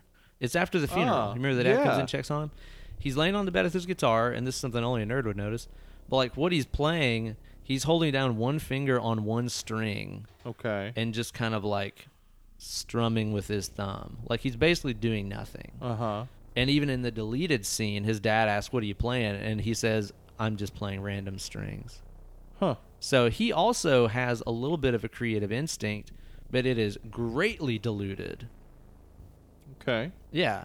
So That's yeah, interesting. d- d- and that's a small observation, but it's still showing that that bloodline is still there. Yeah. I hadn't really thought much about what hereditary meant at all, honestly. Right. Like it just seemed like that's a cool title. I don't I don't Yeah. know like exactly what it could be. Oh but yeah, yeah. I- That I that think does it's- seem to be in there. There at some point they've been touched by this demon. Yeah, Some point along the way a payment has been a part of their family. Ooh, And- what was, what was that sound? Oh, is a beer being opened? Oh, oh, snap, crackle, pop. What is this? It's a Lagunitas supercluster just for you and me, Steve. Man, I like me a super cluster. God, it's so good. I It is love real Lagunitas good. so It- much. You don't normally think about this with an eight percent beer, but man, this is a good little sipper. It's a fine old sipper. Yeah, I agree with just Sit you. on the porch and sip on this all day. Lagunitas just they get me, man. They really get me over there. They really Such do. a delightful, Good full God. flavored beer. Yeah, this is like uh, keep this in the fridge at all times. yeah, kind of beer.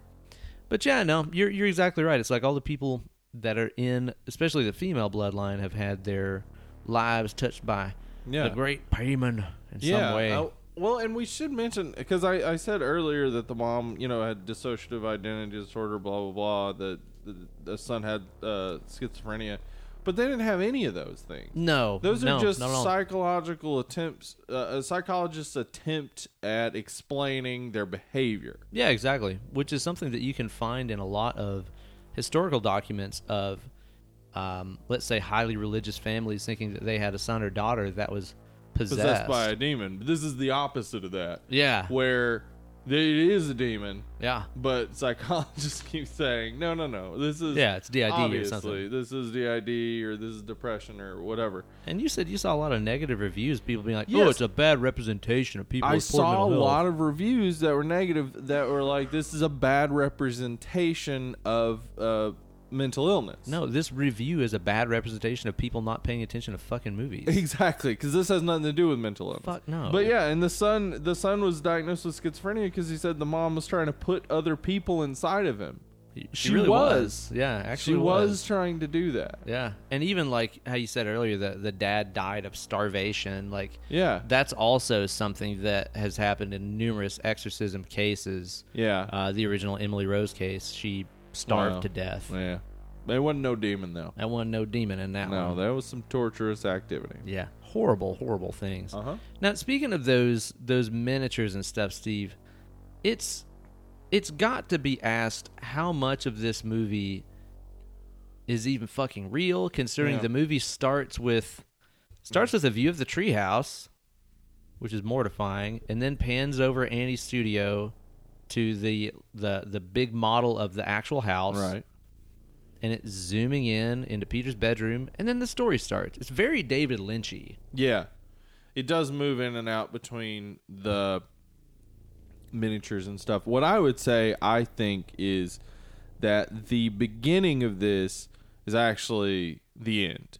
That i- the beginning is what what is happening now after payment because like it was turning into morning as they were taking him up to the the Jesus tree house Christ, yeah. and so after he becomes Payman and they're saying, Hail Payman, Whoa. Hail Payman, it zooms out. It it zooms out and then comes into the house and shows us that room. Okay, I- And all of this stuff she she had made like cuz the Hail Payman is a miniature, r- right? Oh like yeah, at the end, very end that's a of the movie, miniature. absolutely. So. All of this stuff she had already made even before everything had happened. she'd she already made all the scenes of the movie. yeah, she's already made all the scenes in the movie, or is in the, the process of making them as the movie's going on. well, and that's even shown in the cinematography too, because they all the exteriors of the house are a real house in Utah, Yeah, but all the interiors of the house they built on a set. yeah, it's a soundstage. Yeah, that way the camera could move in ways that almost looks like a camera moving through a miniature house. Like Uh-huh. you can't get those kinds of angles when there's walls and shit Yeah, involved. this is a retelling of the story. It would seem like Yeah. a retelling of a miniaturized, ver- like an artistic version of the truth. Right. And that could But even she- that could even be from the perspective of like Annie Annie actually being a little bit on the wackadoo crazy side and going back and being like, My mom's the family that my my mom is the reason that my family fell apart and all this stuff. Mm-hmm. And she's made up this crazy story about how my mom my mom was in a cult. And she did all this Oh, crazy shit. to my- Like maybe, none maybe. of that stuff happened, you know? Yeah, I don't know. I don't want that to. be I don't true. either. Yeah. Yeah, I I would prefer it to be basically that that Annie was driven as she was in a trance to finish miniatures of things that hadn't happened yet. Like we do see at one point, there's a miniature of uh, Peter in his bed and he doesn't have With a his head off. Yeah. What the fuck is up with that? Not sure what's up with that because it doesn't happen. Yeah. But he does almost get his head pulled off in a dream. Yeah. So maybe she was trying to represent that. Don't know. But it does seem like maybe she was in uh, the trances that she seems to go into, whether sleepwalking or whatever. In those trances, it seems like she's being controlled by the cult. And maybe in those trances, she makes these miniatures of what Yeah. they know is going to happen. Right, right, right, right. That uh, that ending shot that you're talking about is one that that is extremely, extremely intriguing to me, uh, because the very last shot with the Hail Payman thing, and it's just a cutaway of the treehouse that clearly has like walls cut out of it, as though we were looking at a miniature. And it's just in the pure black. And dude, the thing that that that stunned me the most too, especially the first time that I watched it, because it was just total. By the time that fir- that last scene gets there, it's like you just don't know what the fuck is going on.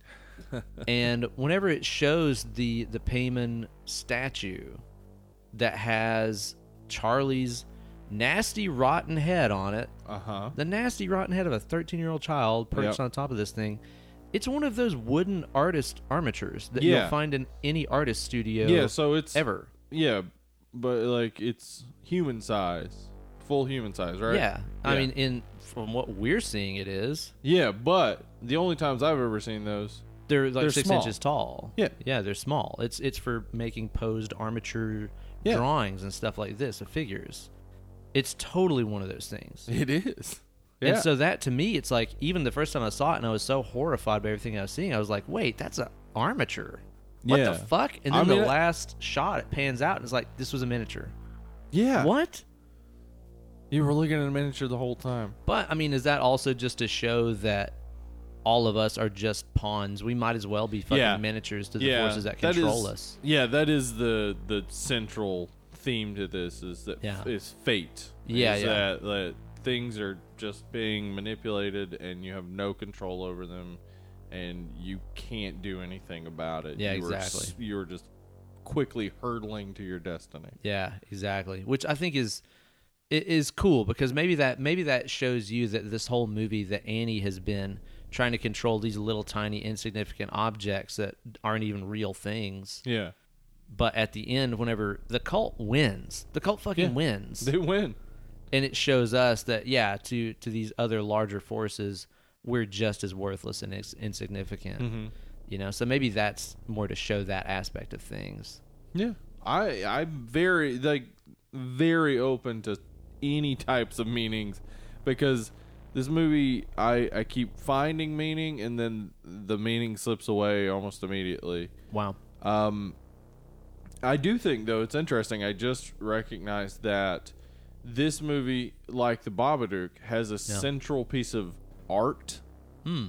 that it revolves around. The Babadook revolves around that children's book Book. Yeah. and this revolves around the miniatures. Miniatures, yeah, Yeah. yeah, Did you notice too, down in their living room, and especially as the movie is getting more fucked up, it shows it more. There's that one particular, I don't know what you'd call it, piece that Annie has created that's almost like a totem pole, where it's Uh-huh. like there's an ordinary house, and then under it there's like a bunch of shit and rubble and dirt, and there's like this eroded old broken up house. And then underneath that, there's an even more busted up, broken house. Yeah.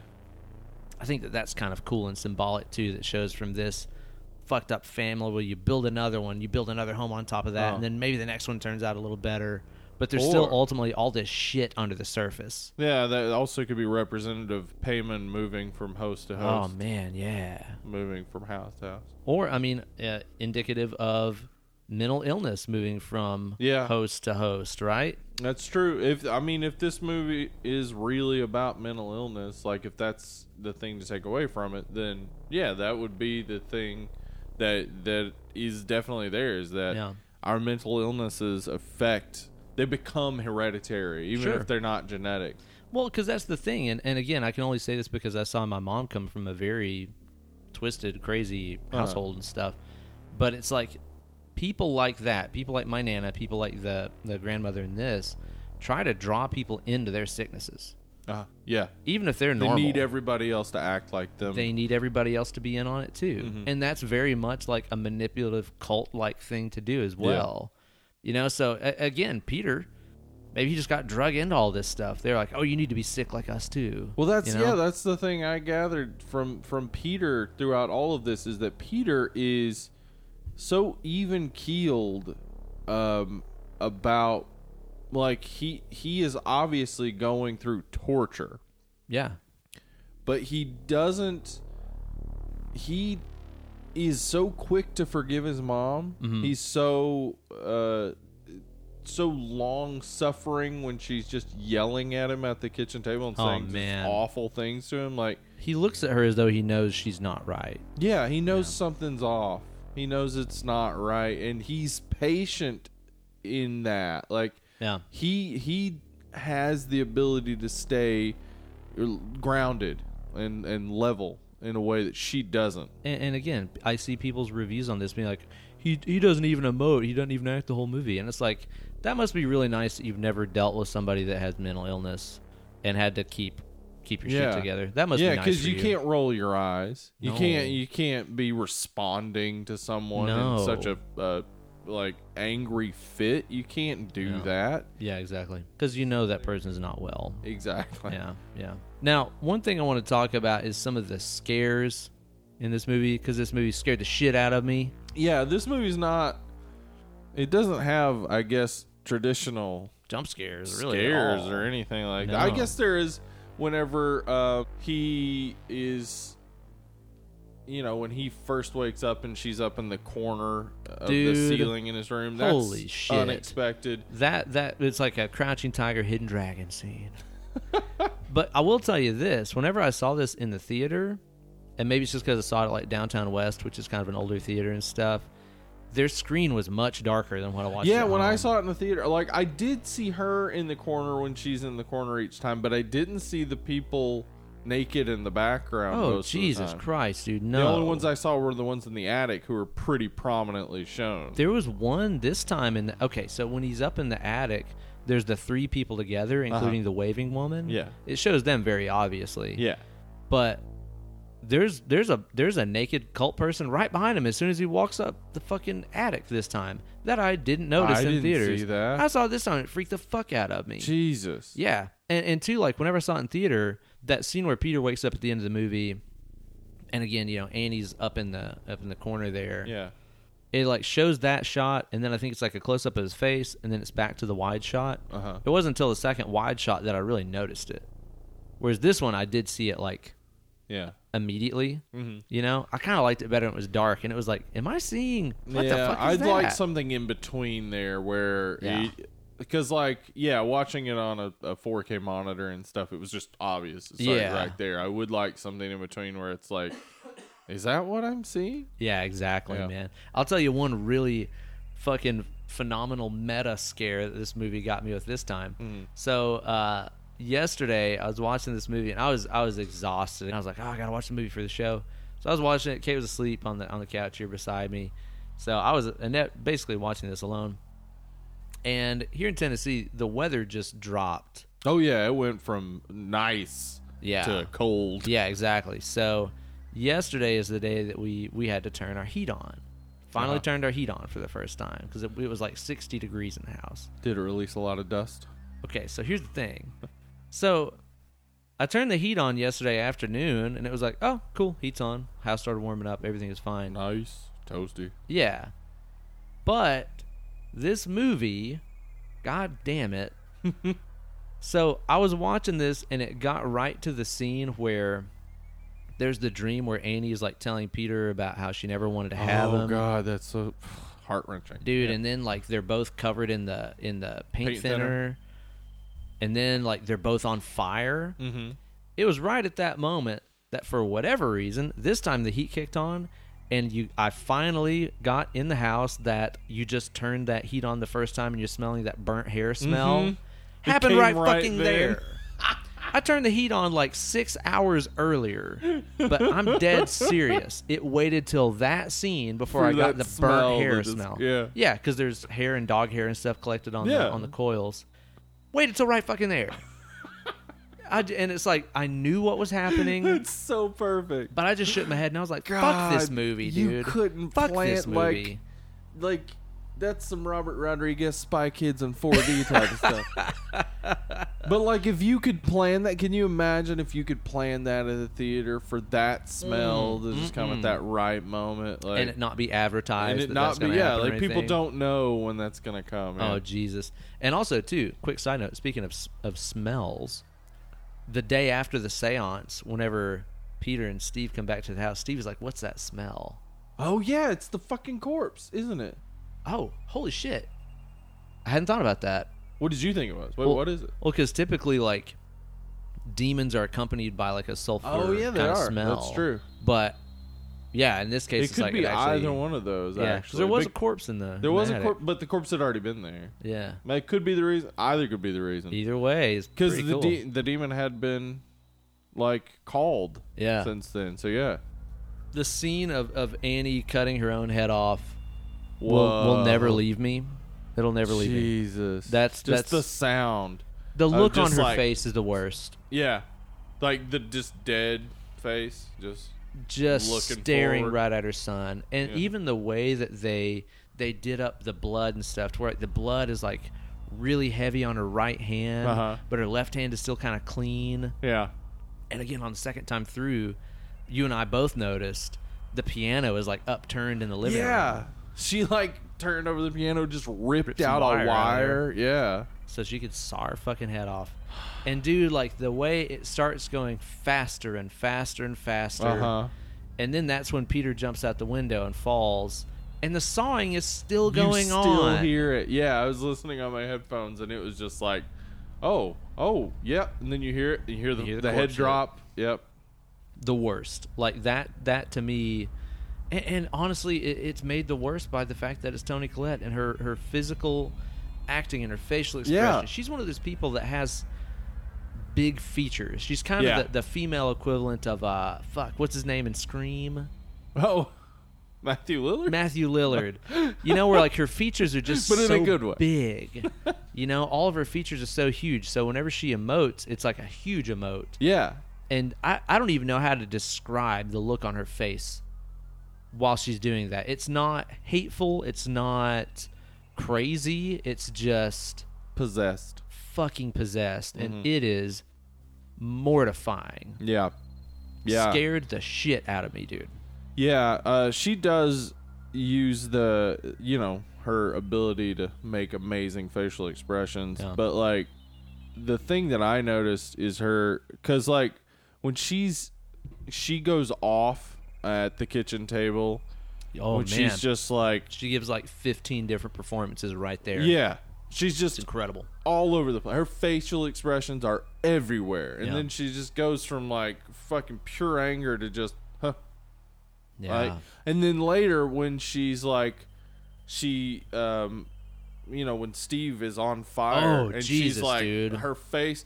And He's then, on fire. He's doing like Jesus big head Christ. slam dunks. Yeah, from half court. Yeah.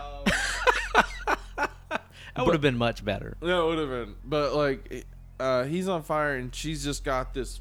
It's a insane Kubrick look, expression. man. It's his Kubrick look. shining look. and then that light flashes by and she immediately goes Gone. "Hmm," just, Just limp. deadpan like nothing like there's no way to do that without being just fucking amazing A fucking at badass controlling your face yeah Unreal.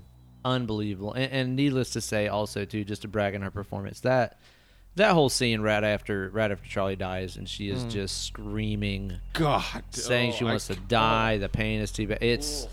it's it's one of the most brutal things I've ever Yeah. watched on screen. It is horrifying, utterly uh, utterly mortifying, dude. Yeah, I, I can't Unbelievable. like. So it's the darkest thing you could fucking imagine. Yeah, no. wa- Watching Ugh. watching that, it, it seriously like just every time I've seen that particular instance, it's like, uh, God, I can't even talk about. It. I can't I even know. talk. It's too seriously, brutal. Like It's too brutal, Yeah, I I immediately just start thinking like, what if my the, what if this is my wife? Like I would. Yeah, yeah, that's yeah. how I would feel. I like, know, right? Ugh. Right. And Oh, she it's does brutal. the most perfect job. Yeah.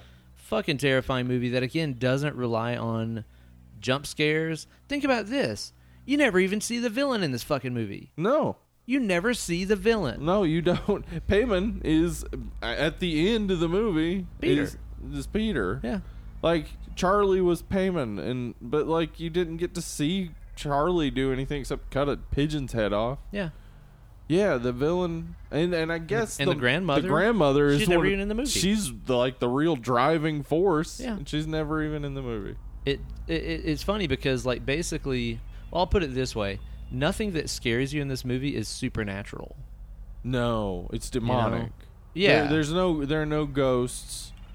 Uh, yeah, there's no the spiritualist part is Yeah. it. That's not important. It's demonic completely. Now, I've seen some people sort of criticize the the structure of this movie, which is somewhat unorthodox. And in our mini review, you kind of compared it to Kill List, Yeah, it reminds me of Kill List, which Uh, is a very that that movie I think is an even more stark three act kind of structure. I love Kill List, but um, but yeah, it, it, it's an escalation to uh, it's it's almost like a concerto. Uh-huh. Like, Yeah, where yeah, yeah. It escalates to this just high point Yeah. and ends. hmm Um, it's a different structure than people are used to, slightly. Yeah. Though there are other movies that do it for sure. Oh yeah. Well, Um, and the thing about this movie is there's so many different tones and even character focal points that it follows throughout this three act structure. So, from just a character perspective, the first act is about Charlie. Uh huh. The second act is about Annie. And the The third, act, is about Peter, Yeah. which is also the three hosts of Payman.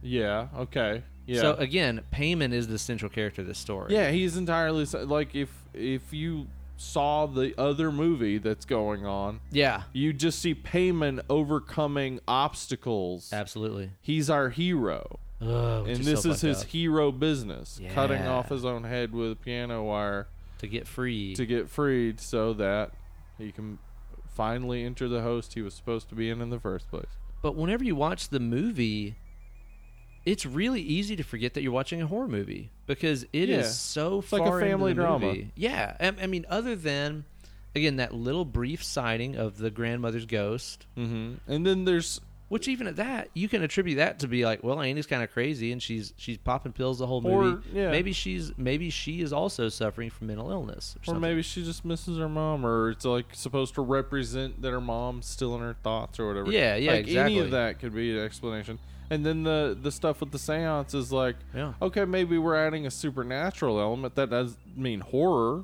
that's well over an hour into the movie. Yeah, and that's well over an hour to the movie. Yeah. I- It's not until the last twenty five minutes or so that it really just becomes clear this is a horror movie you're watching. And that's the point where this movie loses a lot of people. And I Really? can yeah, and I can I can understand why to an extent. To an extent because all of the crazy family drama stuff that happened before this uh-huh. is very much a holy shit, what could fucking happen next? This movie has no rules. Who's going to die next? Like this is brutal tragic stuff happening. It's unexplored territory with you and the the journey of this family. And then maybe to some people once you reach oh okay, it's a horror movie she's possessed, she's chasing her son around the house. It's almost familiar territory at that point Yeah. you can kind of go from being uncomfortable knowing what's going to happen to this poor family to comfortable knowing okay it's a possession thing the mom's going to run around and chase the kid it's a horror movie now Right. maybe you know exactly where you are but to me that was that wasn't even remotely the case. To me, once it got to that point in the movie where she is frantically, like a fucking animal, chasing her own son around the house, Uh-huh. all these naked cult members just stand onwards and watch, and he is just being tormented, you know, to every last fucking uh, possible extent Yeah. to me, after you built onto all the grief, all the resentment, all of the just pain that these characters have shared throughout the movie, and then it comes down to, and now she's chasing him around trying to murder him. I think that became like some of the darkest shit I've ever seen in, in Yeah. a movie personally. I, I think that those last couple moments, because again, it's really just the last, what, 20 minutes of the movie It or really so? is, yeah. That it fucking floors it. It goes from first to like sixth gear Yeah. but I, I, I think it works so well because again all the build up all the history all the interaction of those characters i think makes all that stuff so much more painful and so much more awful because also the whole time peter is like begging his mom to stop Oh God, he's he's uh, like he turns into a child at that point. He's just Yeah. saying, "Mommy, mommy." Like, Yeah, and he knows she's unwell. That's Yeah. that's the thing about this too that that to me is so important to understand. Just like a lot of other Peter's reactions throughout the movie, it's that he knows his mom is sick. He knows his mom comes from a sick background, Uh-huh. and he feels bad for her. Even as she's chasing him around the house, because she's he knows that she's not in control. He doesn't know she's possessed by a fucking demon. no, that's not even gonna cross his mind. I No. wouldn't think. Well, and then the thing is too is I know that doesn't cross his mind because it's only after he sees the fucking corpse of his grandmother up there and he starts going this isn't real, I'm dreaming. This isn't real. This isn't happening. You know, that shows you he had no clue of any of this cult shit that Yeah, was no, going on. none of this was like, yeah, he was never involved in any Yeah. of her uh, expositional No. revelation No. about the demon. And to stuff. him his mom and her sickness and her trying to do the seance stuff and all this jazz that was just his mom trying to cope with the grief of losing her mom and her daughter so close to each other and being an already fragile person to Yeah. begin with I, a- again i think even at that point he was still feeling sorry for his mom it's the craziest possible scenario you could imagine being in with your grief-stricken mom. yeah is that she's finally s- just snapped Lost and it. she's going to kill you.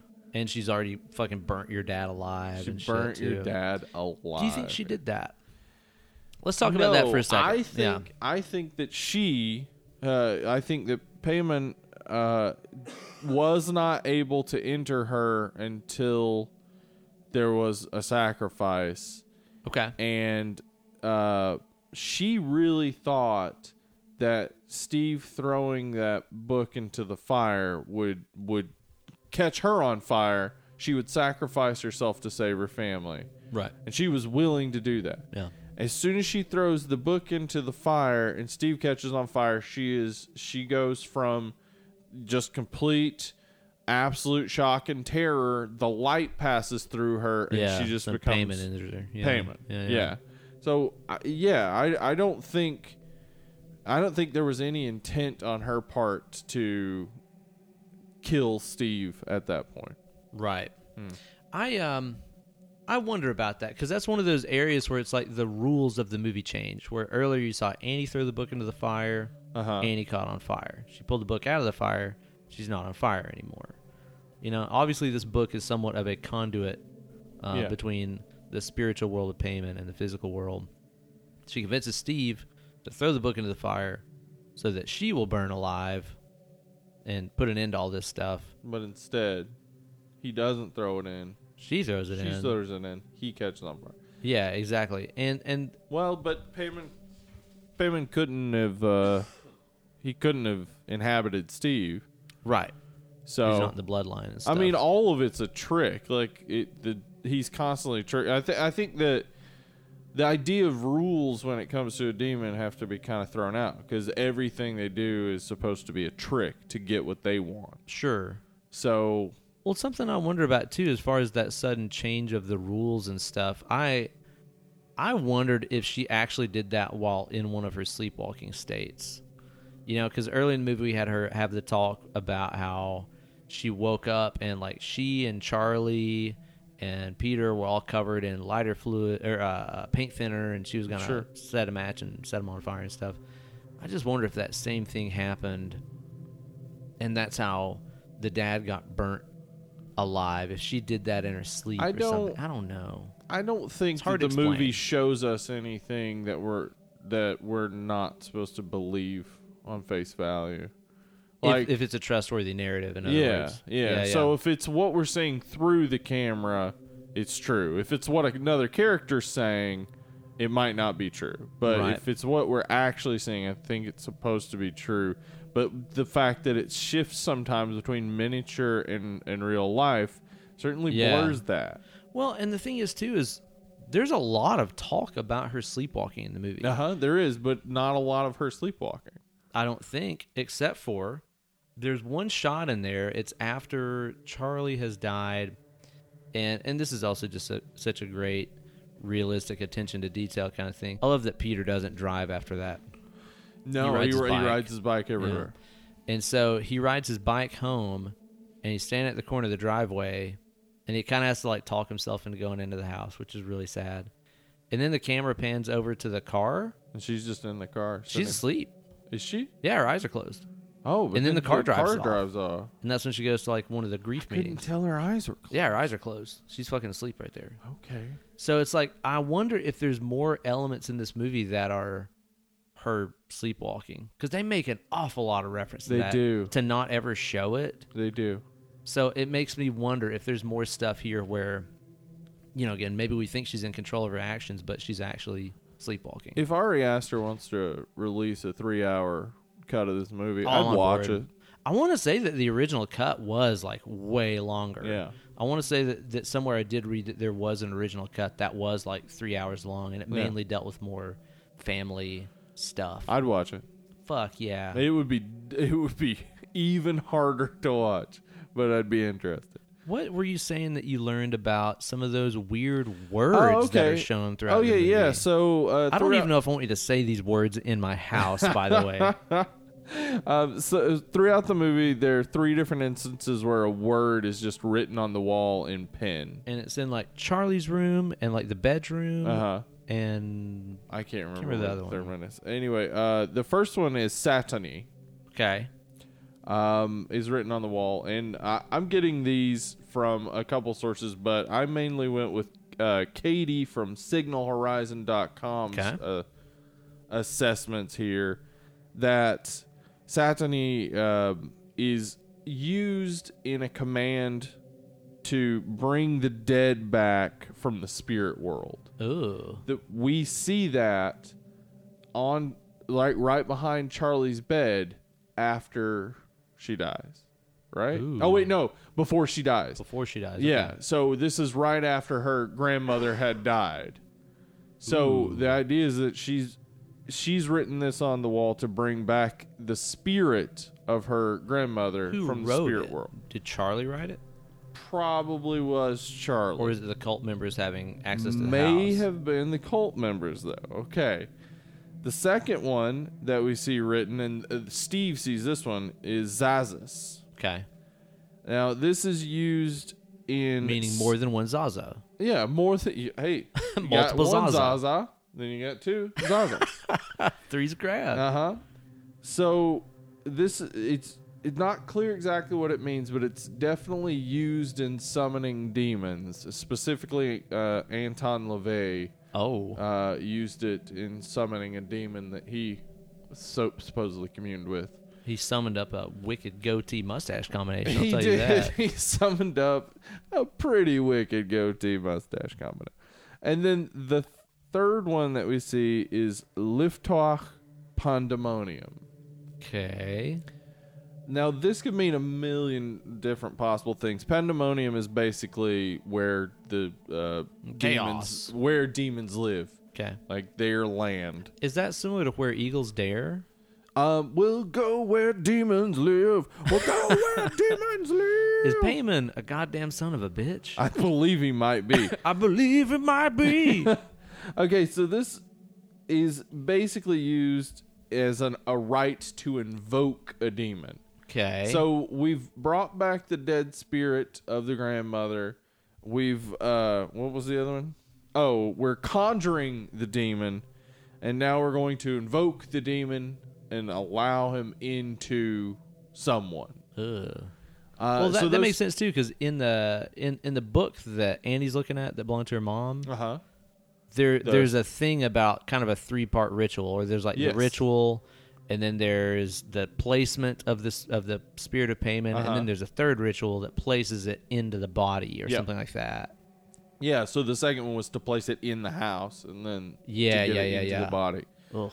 Yeah, so tho- those those words were an indication of what point they were in the ritual. Wow. And who wrote them there not positive, but it doesn't seem like they're all in the same handwriting. The first one does seem like it may have been I didn't Charlie's. observe the it seems handwriting, okay. more childish. or something. But then the the latter ones don't seem quite like that. Wow. Um, and then okay, whenever uh, Joan shows up at Peter's school, do you oh remember man, this? she's And like, she- I release you. she and says, shit. "Peter, That's I freaky as expel shit. you." Expel you, yeah. and yeah. then she says, "Satani dagani a paragon." Don't know what that means. Couldn't find. uh, Probably not meaning. good. It's probably not mean, or probably not good. Definitely bad for for Peter. And then she says, "Peter, get out." And I was like, "Too soon, right?" I mean, can't reference another horror movie that Oh quickly. yeah, yeah, yeah. Get out. You should really see it. Pe- Peter, get out! It's it's really good. Yeah. Listen You'll to Dan like it. Lovely's episode. Rate and review on iTunes. Yeah, Really helps him out. It just takes you a second. we could edit that in there. I mean, Damn, dude, that's pretty fucked up. Yeah, I was wondering what all that stuff means. And again, I love that this movie doesn't explain shit to you. No, it doesn't. It doesn't. It's not holding your hand. It's just like "Hey, this is what's happening. You got to deal with it. Yeah, exactly. Damn. You know, I gotta say too, one of the things about this movie that absolutely drives it and makes it all so much more effective is that fucking soundtrack. It's so good. soundtrack to this movie is utterly chilling. Uh-huh. Holy shit. I can't imagine anybody complaining about the soundtrack to this movie. no, there's no reason to if you are. No. It, it reminds me of The Shining in positive ways. Absolutely so. for sure. Absolutely, man. Uh, Utterly, also, utterly I, eerie. I'd say a couple of times I, I got like a Texas Chainsaw vibe. Just yeah, that- sound texture design kind of Uh-huh. stuff. Yeah, and at the same time though, uh, it, it's so twisted because like during a lot of the horrifying moments, it's really just the sound of like pandemonium. Like again, it reminds me of those last scenes in The Shining where Shelley Duvall's running through the house and there's that crazy music that has those uh it almost sounds like chains or something that are going choo choo choo choo Mhm. and it's so driving and fucking scary there's parts that really capture that very well but then too at the very end of the movie where the payment oh ritual is god, being it's enacted just going crazy. well, and at the same time, like what you were saying with the the horns and the bells and Uh-huh. stuff that are playing in the soundtrack, it's beautiful. Yeah. it's fucking beautiful. Like there's nothing. Yeah, it's supposed to be a Dissonant? victorious moment. It is, yeah. It's not supposed. We're not supposed to feel like i- it's a failure. That's a We- happy ending, dude. It's a happy ending. oh, and it's it- like it's while he's not happy standing for here. us. No, it's happy But for the cult members It's happy though, with the cult members who are our, uh, been our protagonists the entire time, basically. which is so fantastically twisted. Mm-hmm. It's so fantastically twisted because it shows you who the protagonist of the movie has been all along. It's been it's been payment Payment and the cult. and the cult. Exactly. The, the things that you would think of as the enemy.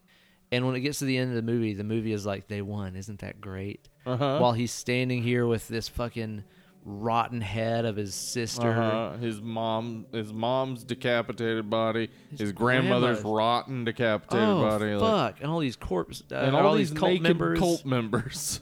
And the music is so Victorious, soothing and Uh-huh. beautiful. and it's also, and I know this is intentional, it's slightly out of tune with itself it? too. It's very slightly, especially at the front of it. And it's so unnerving. I can't tell you the effect that that music has on me with how disturbing and disgusting that ending scene is.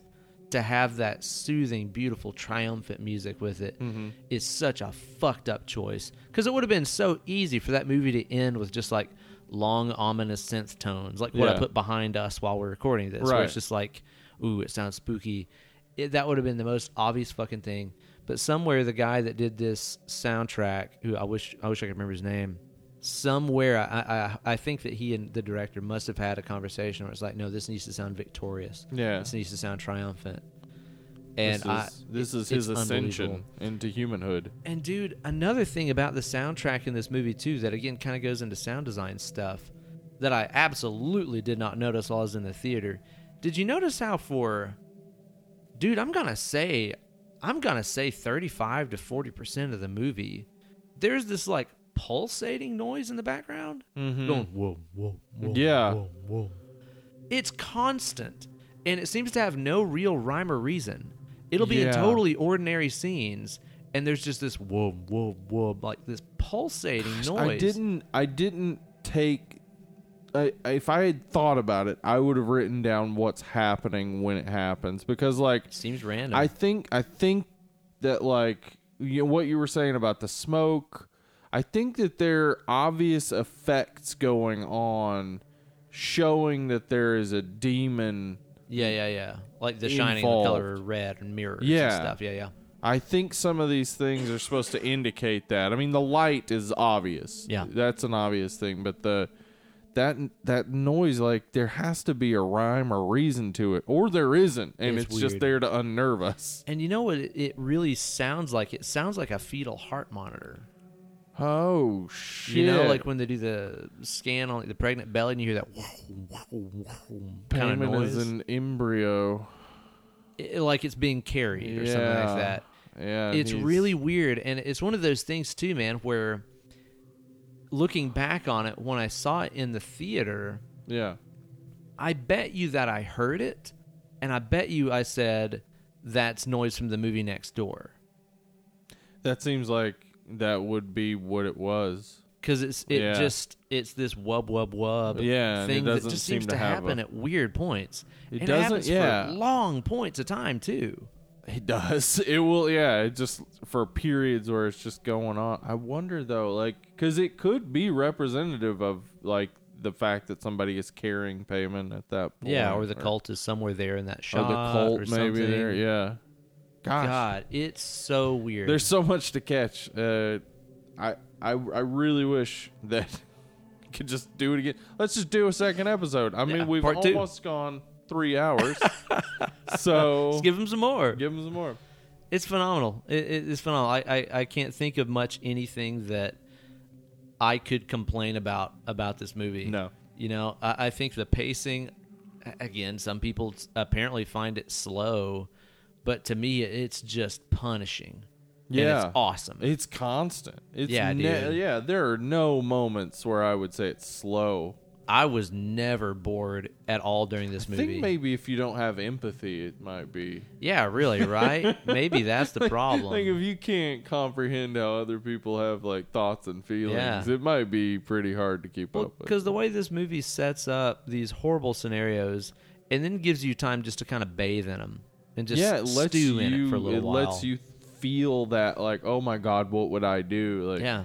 what if I was in this situation? and it makes it again. I think all the more traumatic whenever everything falls apart. Mm-hmm. Everything falls apart at the end of the movie. I think it makes it way more impactful whenever that happens. I wouldn't change anything about the pace of this movie. no, I think that if you go into this expecting, um, a, a you know, a a slasher type movie, as far as like a horror movie, if your idea of a horror movie is like Saw or Nightmare on Elm Street or whatever, then right? I I could see you not enjoying this movie. I love those movies. That's fine. Yeah, but they're this great. is this is not that um, at all. Yeah, this is something completely different. I would say for fans of The Witch, for fans of The Shining, Black House of the Coat's Devil, Daughter. Bla- oh, Black Coat's Daughter. Fuck yeah, man. Uh, I think if you don't like any of those movies, you probably won't like this one. No, no, yeah, this is yeah, it, it- that is the it's uh it's league Yeah. that it's playing in for sure. And if you don't like any of those movies, yeah, this is not the movie for you. But I just I don't see how I I guess if you go into a horror movie expecting the same thing every time, maybe this is not the type of movie for you Yeah. but I don't know why you would do that. No, You're just that sounds depriving boring. That sounds yourself of awful. awesome movies. Yeah. But hey, you do you. So Ben, final thoughts. final thoughts on this movie. Uh, I think it's an absolute fucking masterpiece. I think it's one of the greatest horror films that has ever been made. Um, I think it's unbelievable that Ari was able to go out here and make his first feature film, his first fucking feature film, and just lay his dick out on the table in such a big old bad way. I mean, that thing has weight and girth and length to it. Women love a Unbelievable. weighty penis. Weighty. Men don't though. Men that like no, no. penis, they they prefer it to not have weight. Exactly. Yeah. And the, the cinematography is fucking unbelievable. So many of the camera shots and the color palette and everything in this movie, it's so gorgeous. The soundtrack is perfect. Again, for me personally, it touches all of my fear buttons. I can understand why some people don't dig it. Whenever I saw it in the theater, it was us and maybe five other people. I think two or three of them were like laughing through a lot of the Yeah, movie. I heard some laughs. Yeah. When I saw it too. Yeah, and I don't know if they were nervous laughs or if it was just genuine, like this isn't scary to me at all. Because there's even people on our Facebook group that have been like, "Yeah, it really fell apart and it wasn't scary." Some people it just does not land. Whatever, that's that's, true. fine. Everybody doesn't have to like the same things. No. If you don't like it, that's fine. There's plenty of other great horror stuff that you should check Sure. out. But for me, this is really my idea of everything that is terrifying family imploding, mental illness, cults, conspiracy, uh, everything that I fear. Everything that I fear is right here in this movie. So it's utterly mortifying. It's, um, God, man, it's so hard for me to, to rate this because, in terms of achievement, it's a fucking 10 without Yeah. a doubt. It's a 10. It deserves to be on the Mount Rushmore of scariest fucking movies of all time, without a doubt. Okay. Uh, and most effective, just well made scary movies as well Yeah. it's so it's so hard to watch that it's it's hard for me to watch this movie. Okay. It's so grueling. It's so depressing and depraved at times that like you know again the the shining is fucked up as all hell. But I will watch that movie anytime. I love watching The Shining Yeah, me too. maybe maybe after I watch this a few more times, maybe I'll come around to it to where it's like this becomes a fun watch for me. But I really doubt it. Yeah, The Shining has um, fun moments. I guess I so, don't know yeah. that this one does. No, there's nothing in this that's fun whatsoever. So I think I'm gonna say nine and a half Nine and a half. because a- again, I don't see myself watching this many times over for the fun of it. It doesn't. I don't have fun watching this movie, other than just spotting weird shit that's going on. Um, but but honestly, it, it, it's a ten in terms of achievement. Okay. Well, um, I I agree with everything you say. I will defend to the death your right to say it. Thank you, sir. um, no, I, I, it's all exactly right. Uh, it's a beautifully shot movie. Gorgeous. Well written. Uh, you could not write better dialogue than this movie has. Like oh, it's so believable. it's so believable. ex- like yes, they're all selling it so well, but like it's easy to sell, yeah, and that's great. and especially when you're talking about such ridiculous stuff as demons and cults and seances. Yeah, God, to be able to sell dialogue like that, you're salesman of the month. you are maybe salesman of the year. Deserve a raise, sir. I don't have any problems with this movie, Right. and I would say that for me, this movie is a is not a movie that would be easy to sit down and watch without it being an experience. Yeah. I think this movie Can't have this is one on in the background while Yeah. I, you know. it's always an experience. Yeah. So I love it for that. I like movies like that.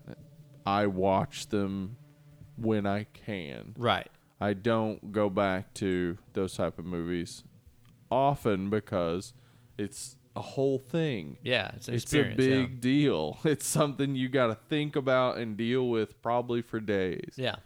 So I think that's great though. The Sure. fact that It's you powerful. can make that, that you can make something that makes people have to reflect on it over and over for days. Yeah. That's amazing. That's an accomplishment. That's a real achievement. So this movie, I think, is you're right, one of the best horror movies of all time. Yeah. A lot of people lift, listening might be like, "What in the hell are they talking about?" Sure. And these guys didn't like Halloween too. I'm starting to think they're crazy. No, this movie's it's absolutely amazing. I would say what do you- nine and a half. Yeah, okay, I Nine can and a agree with half, that. yeah. Nine and a half. I think if it would have had more things that that chilled you like it did me, Oh, then you probably it probably would have gotten even more visceral reaction from you. yeah. You know, and, and like I said, I think my personal connection to a lot of the subject Yeah. matter here makes it all the more grueling for me. It definitely like all the emotional stuff hits with me a lot. Sure. The uh, the f- the fear is there. I think uh, there's no way that you know uh, an entire cult of people coming together to, uh, you know, allow a demon to take over my body isn't frightening. Mm-hmm. But I just like it's ne- it's never been like a long standing fear for me. So I understand why it would stick with you for way longer oh yeah. because it sticks with me and I don't even have a long standing fear. Right. Yeah, yeah, yeah. Well, Steve, what are we going to be talking about on the show on next week's episode for our final week of Halloween? Monster, Monster Squad. We the Monster Squad. Uh huh. Monster Squad. I'm so excited to be talking if you about want this movie. to follow up uh, this Yeah. movie, One of the most grueling, brutal, Uh-huh. emotionally exhausting movies of all time. you should follow it up with a movie that is in no way grueling, brutal, or emotionally exhausting. That is Monster Squad. but it does answer the question: Does Wolfman indeed have nards? and you'll find out right now. Yeah, he does. Yeah, he does. So So Mm-hmm. you yeah, kick him in the nards, and it's like, oh, it hurts. yeah, exactly because he And has. you them. run because he's a, you know, werewolf. You got to get away from him. Yeah, sure. You don't want to be around that. so be sure to tune into next week's episode where we'll be talking about the immortal classic, The Monster Squad, also known by Steve as Goonies with Monsters. Monster Goody. Monster Goonies. Uh-huh. So good. Steve, where can they follow us on them social medias till then? at Dead Lovely Pod on Instagram and Twitter, Dead and Lovely Horror Movie Podcast group on Facebook, and you can email us at deadandlovelypod at gmail.com. Yeah, hit us up on all that shit. Be sure to rate and review on iTunes. This podcast takes up hours and hours of our life, but it just takes a few moments for you to write a five star review on iTunes or your podcast app of choice. Seriously, it really helps us out. If you want to do something to help us out on the show, go write yourself a dang review. Helps us show up on all those searches and stuff like that. So much better. Well, in the meantime, you guys have just been so fucking funky fresh. and we have been dead And lovely. and lovely. Goodbye. that was good. That was good.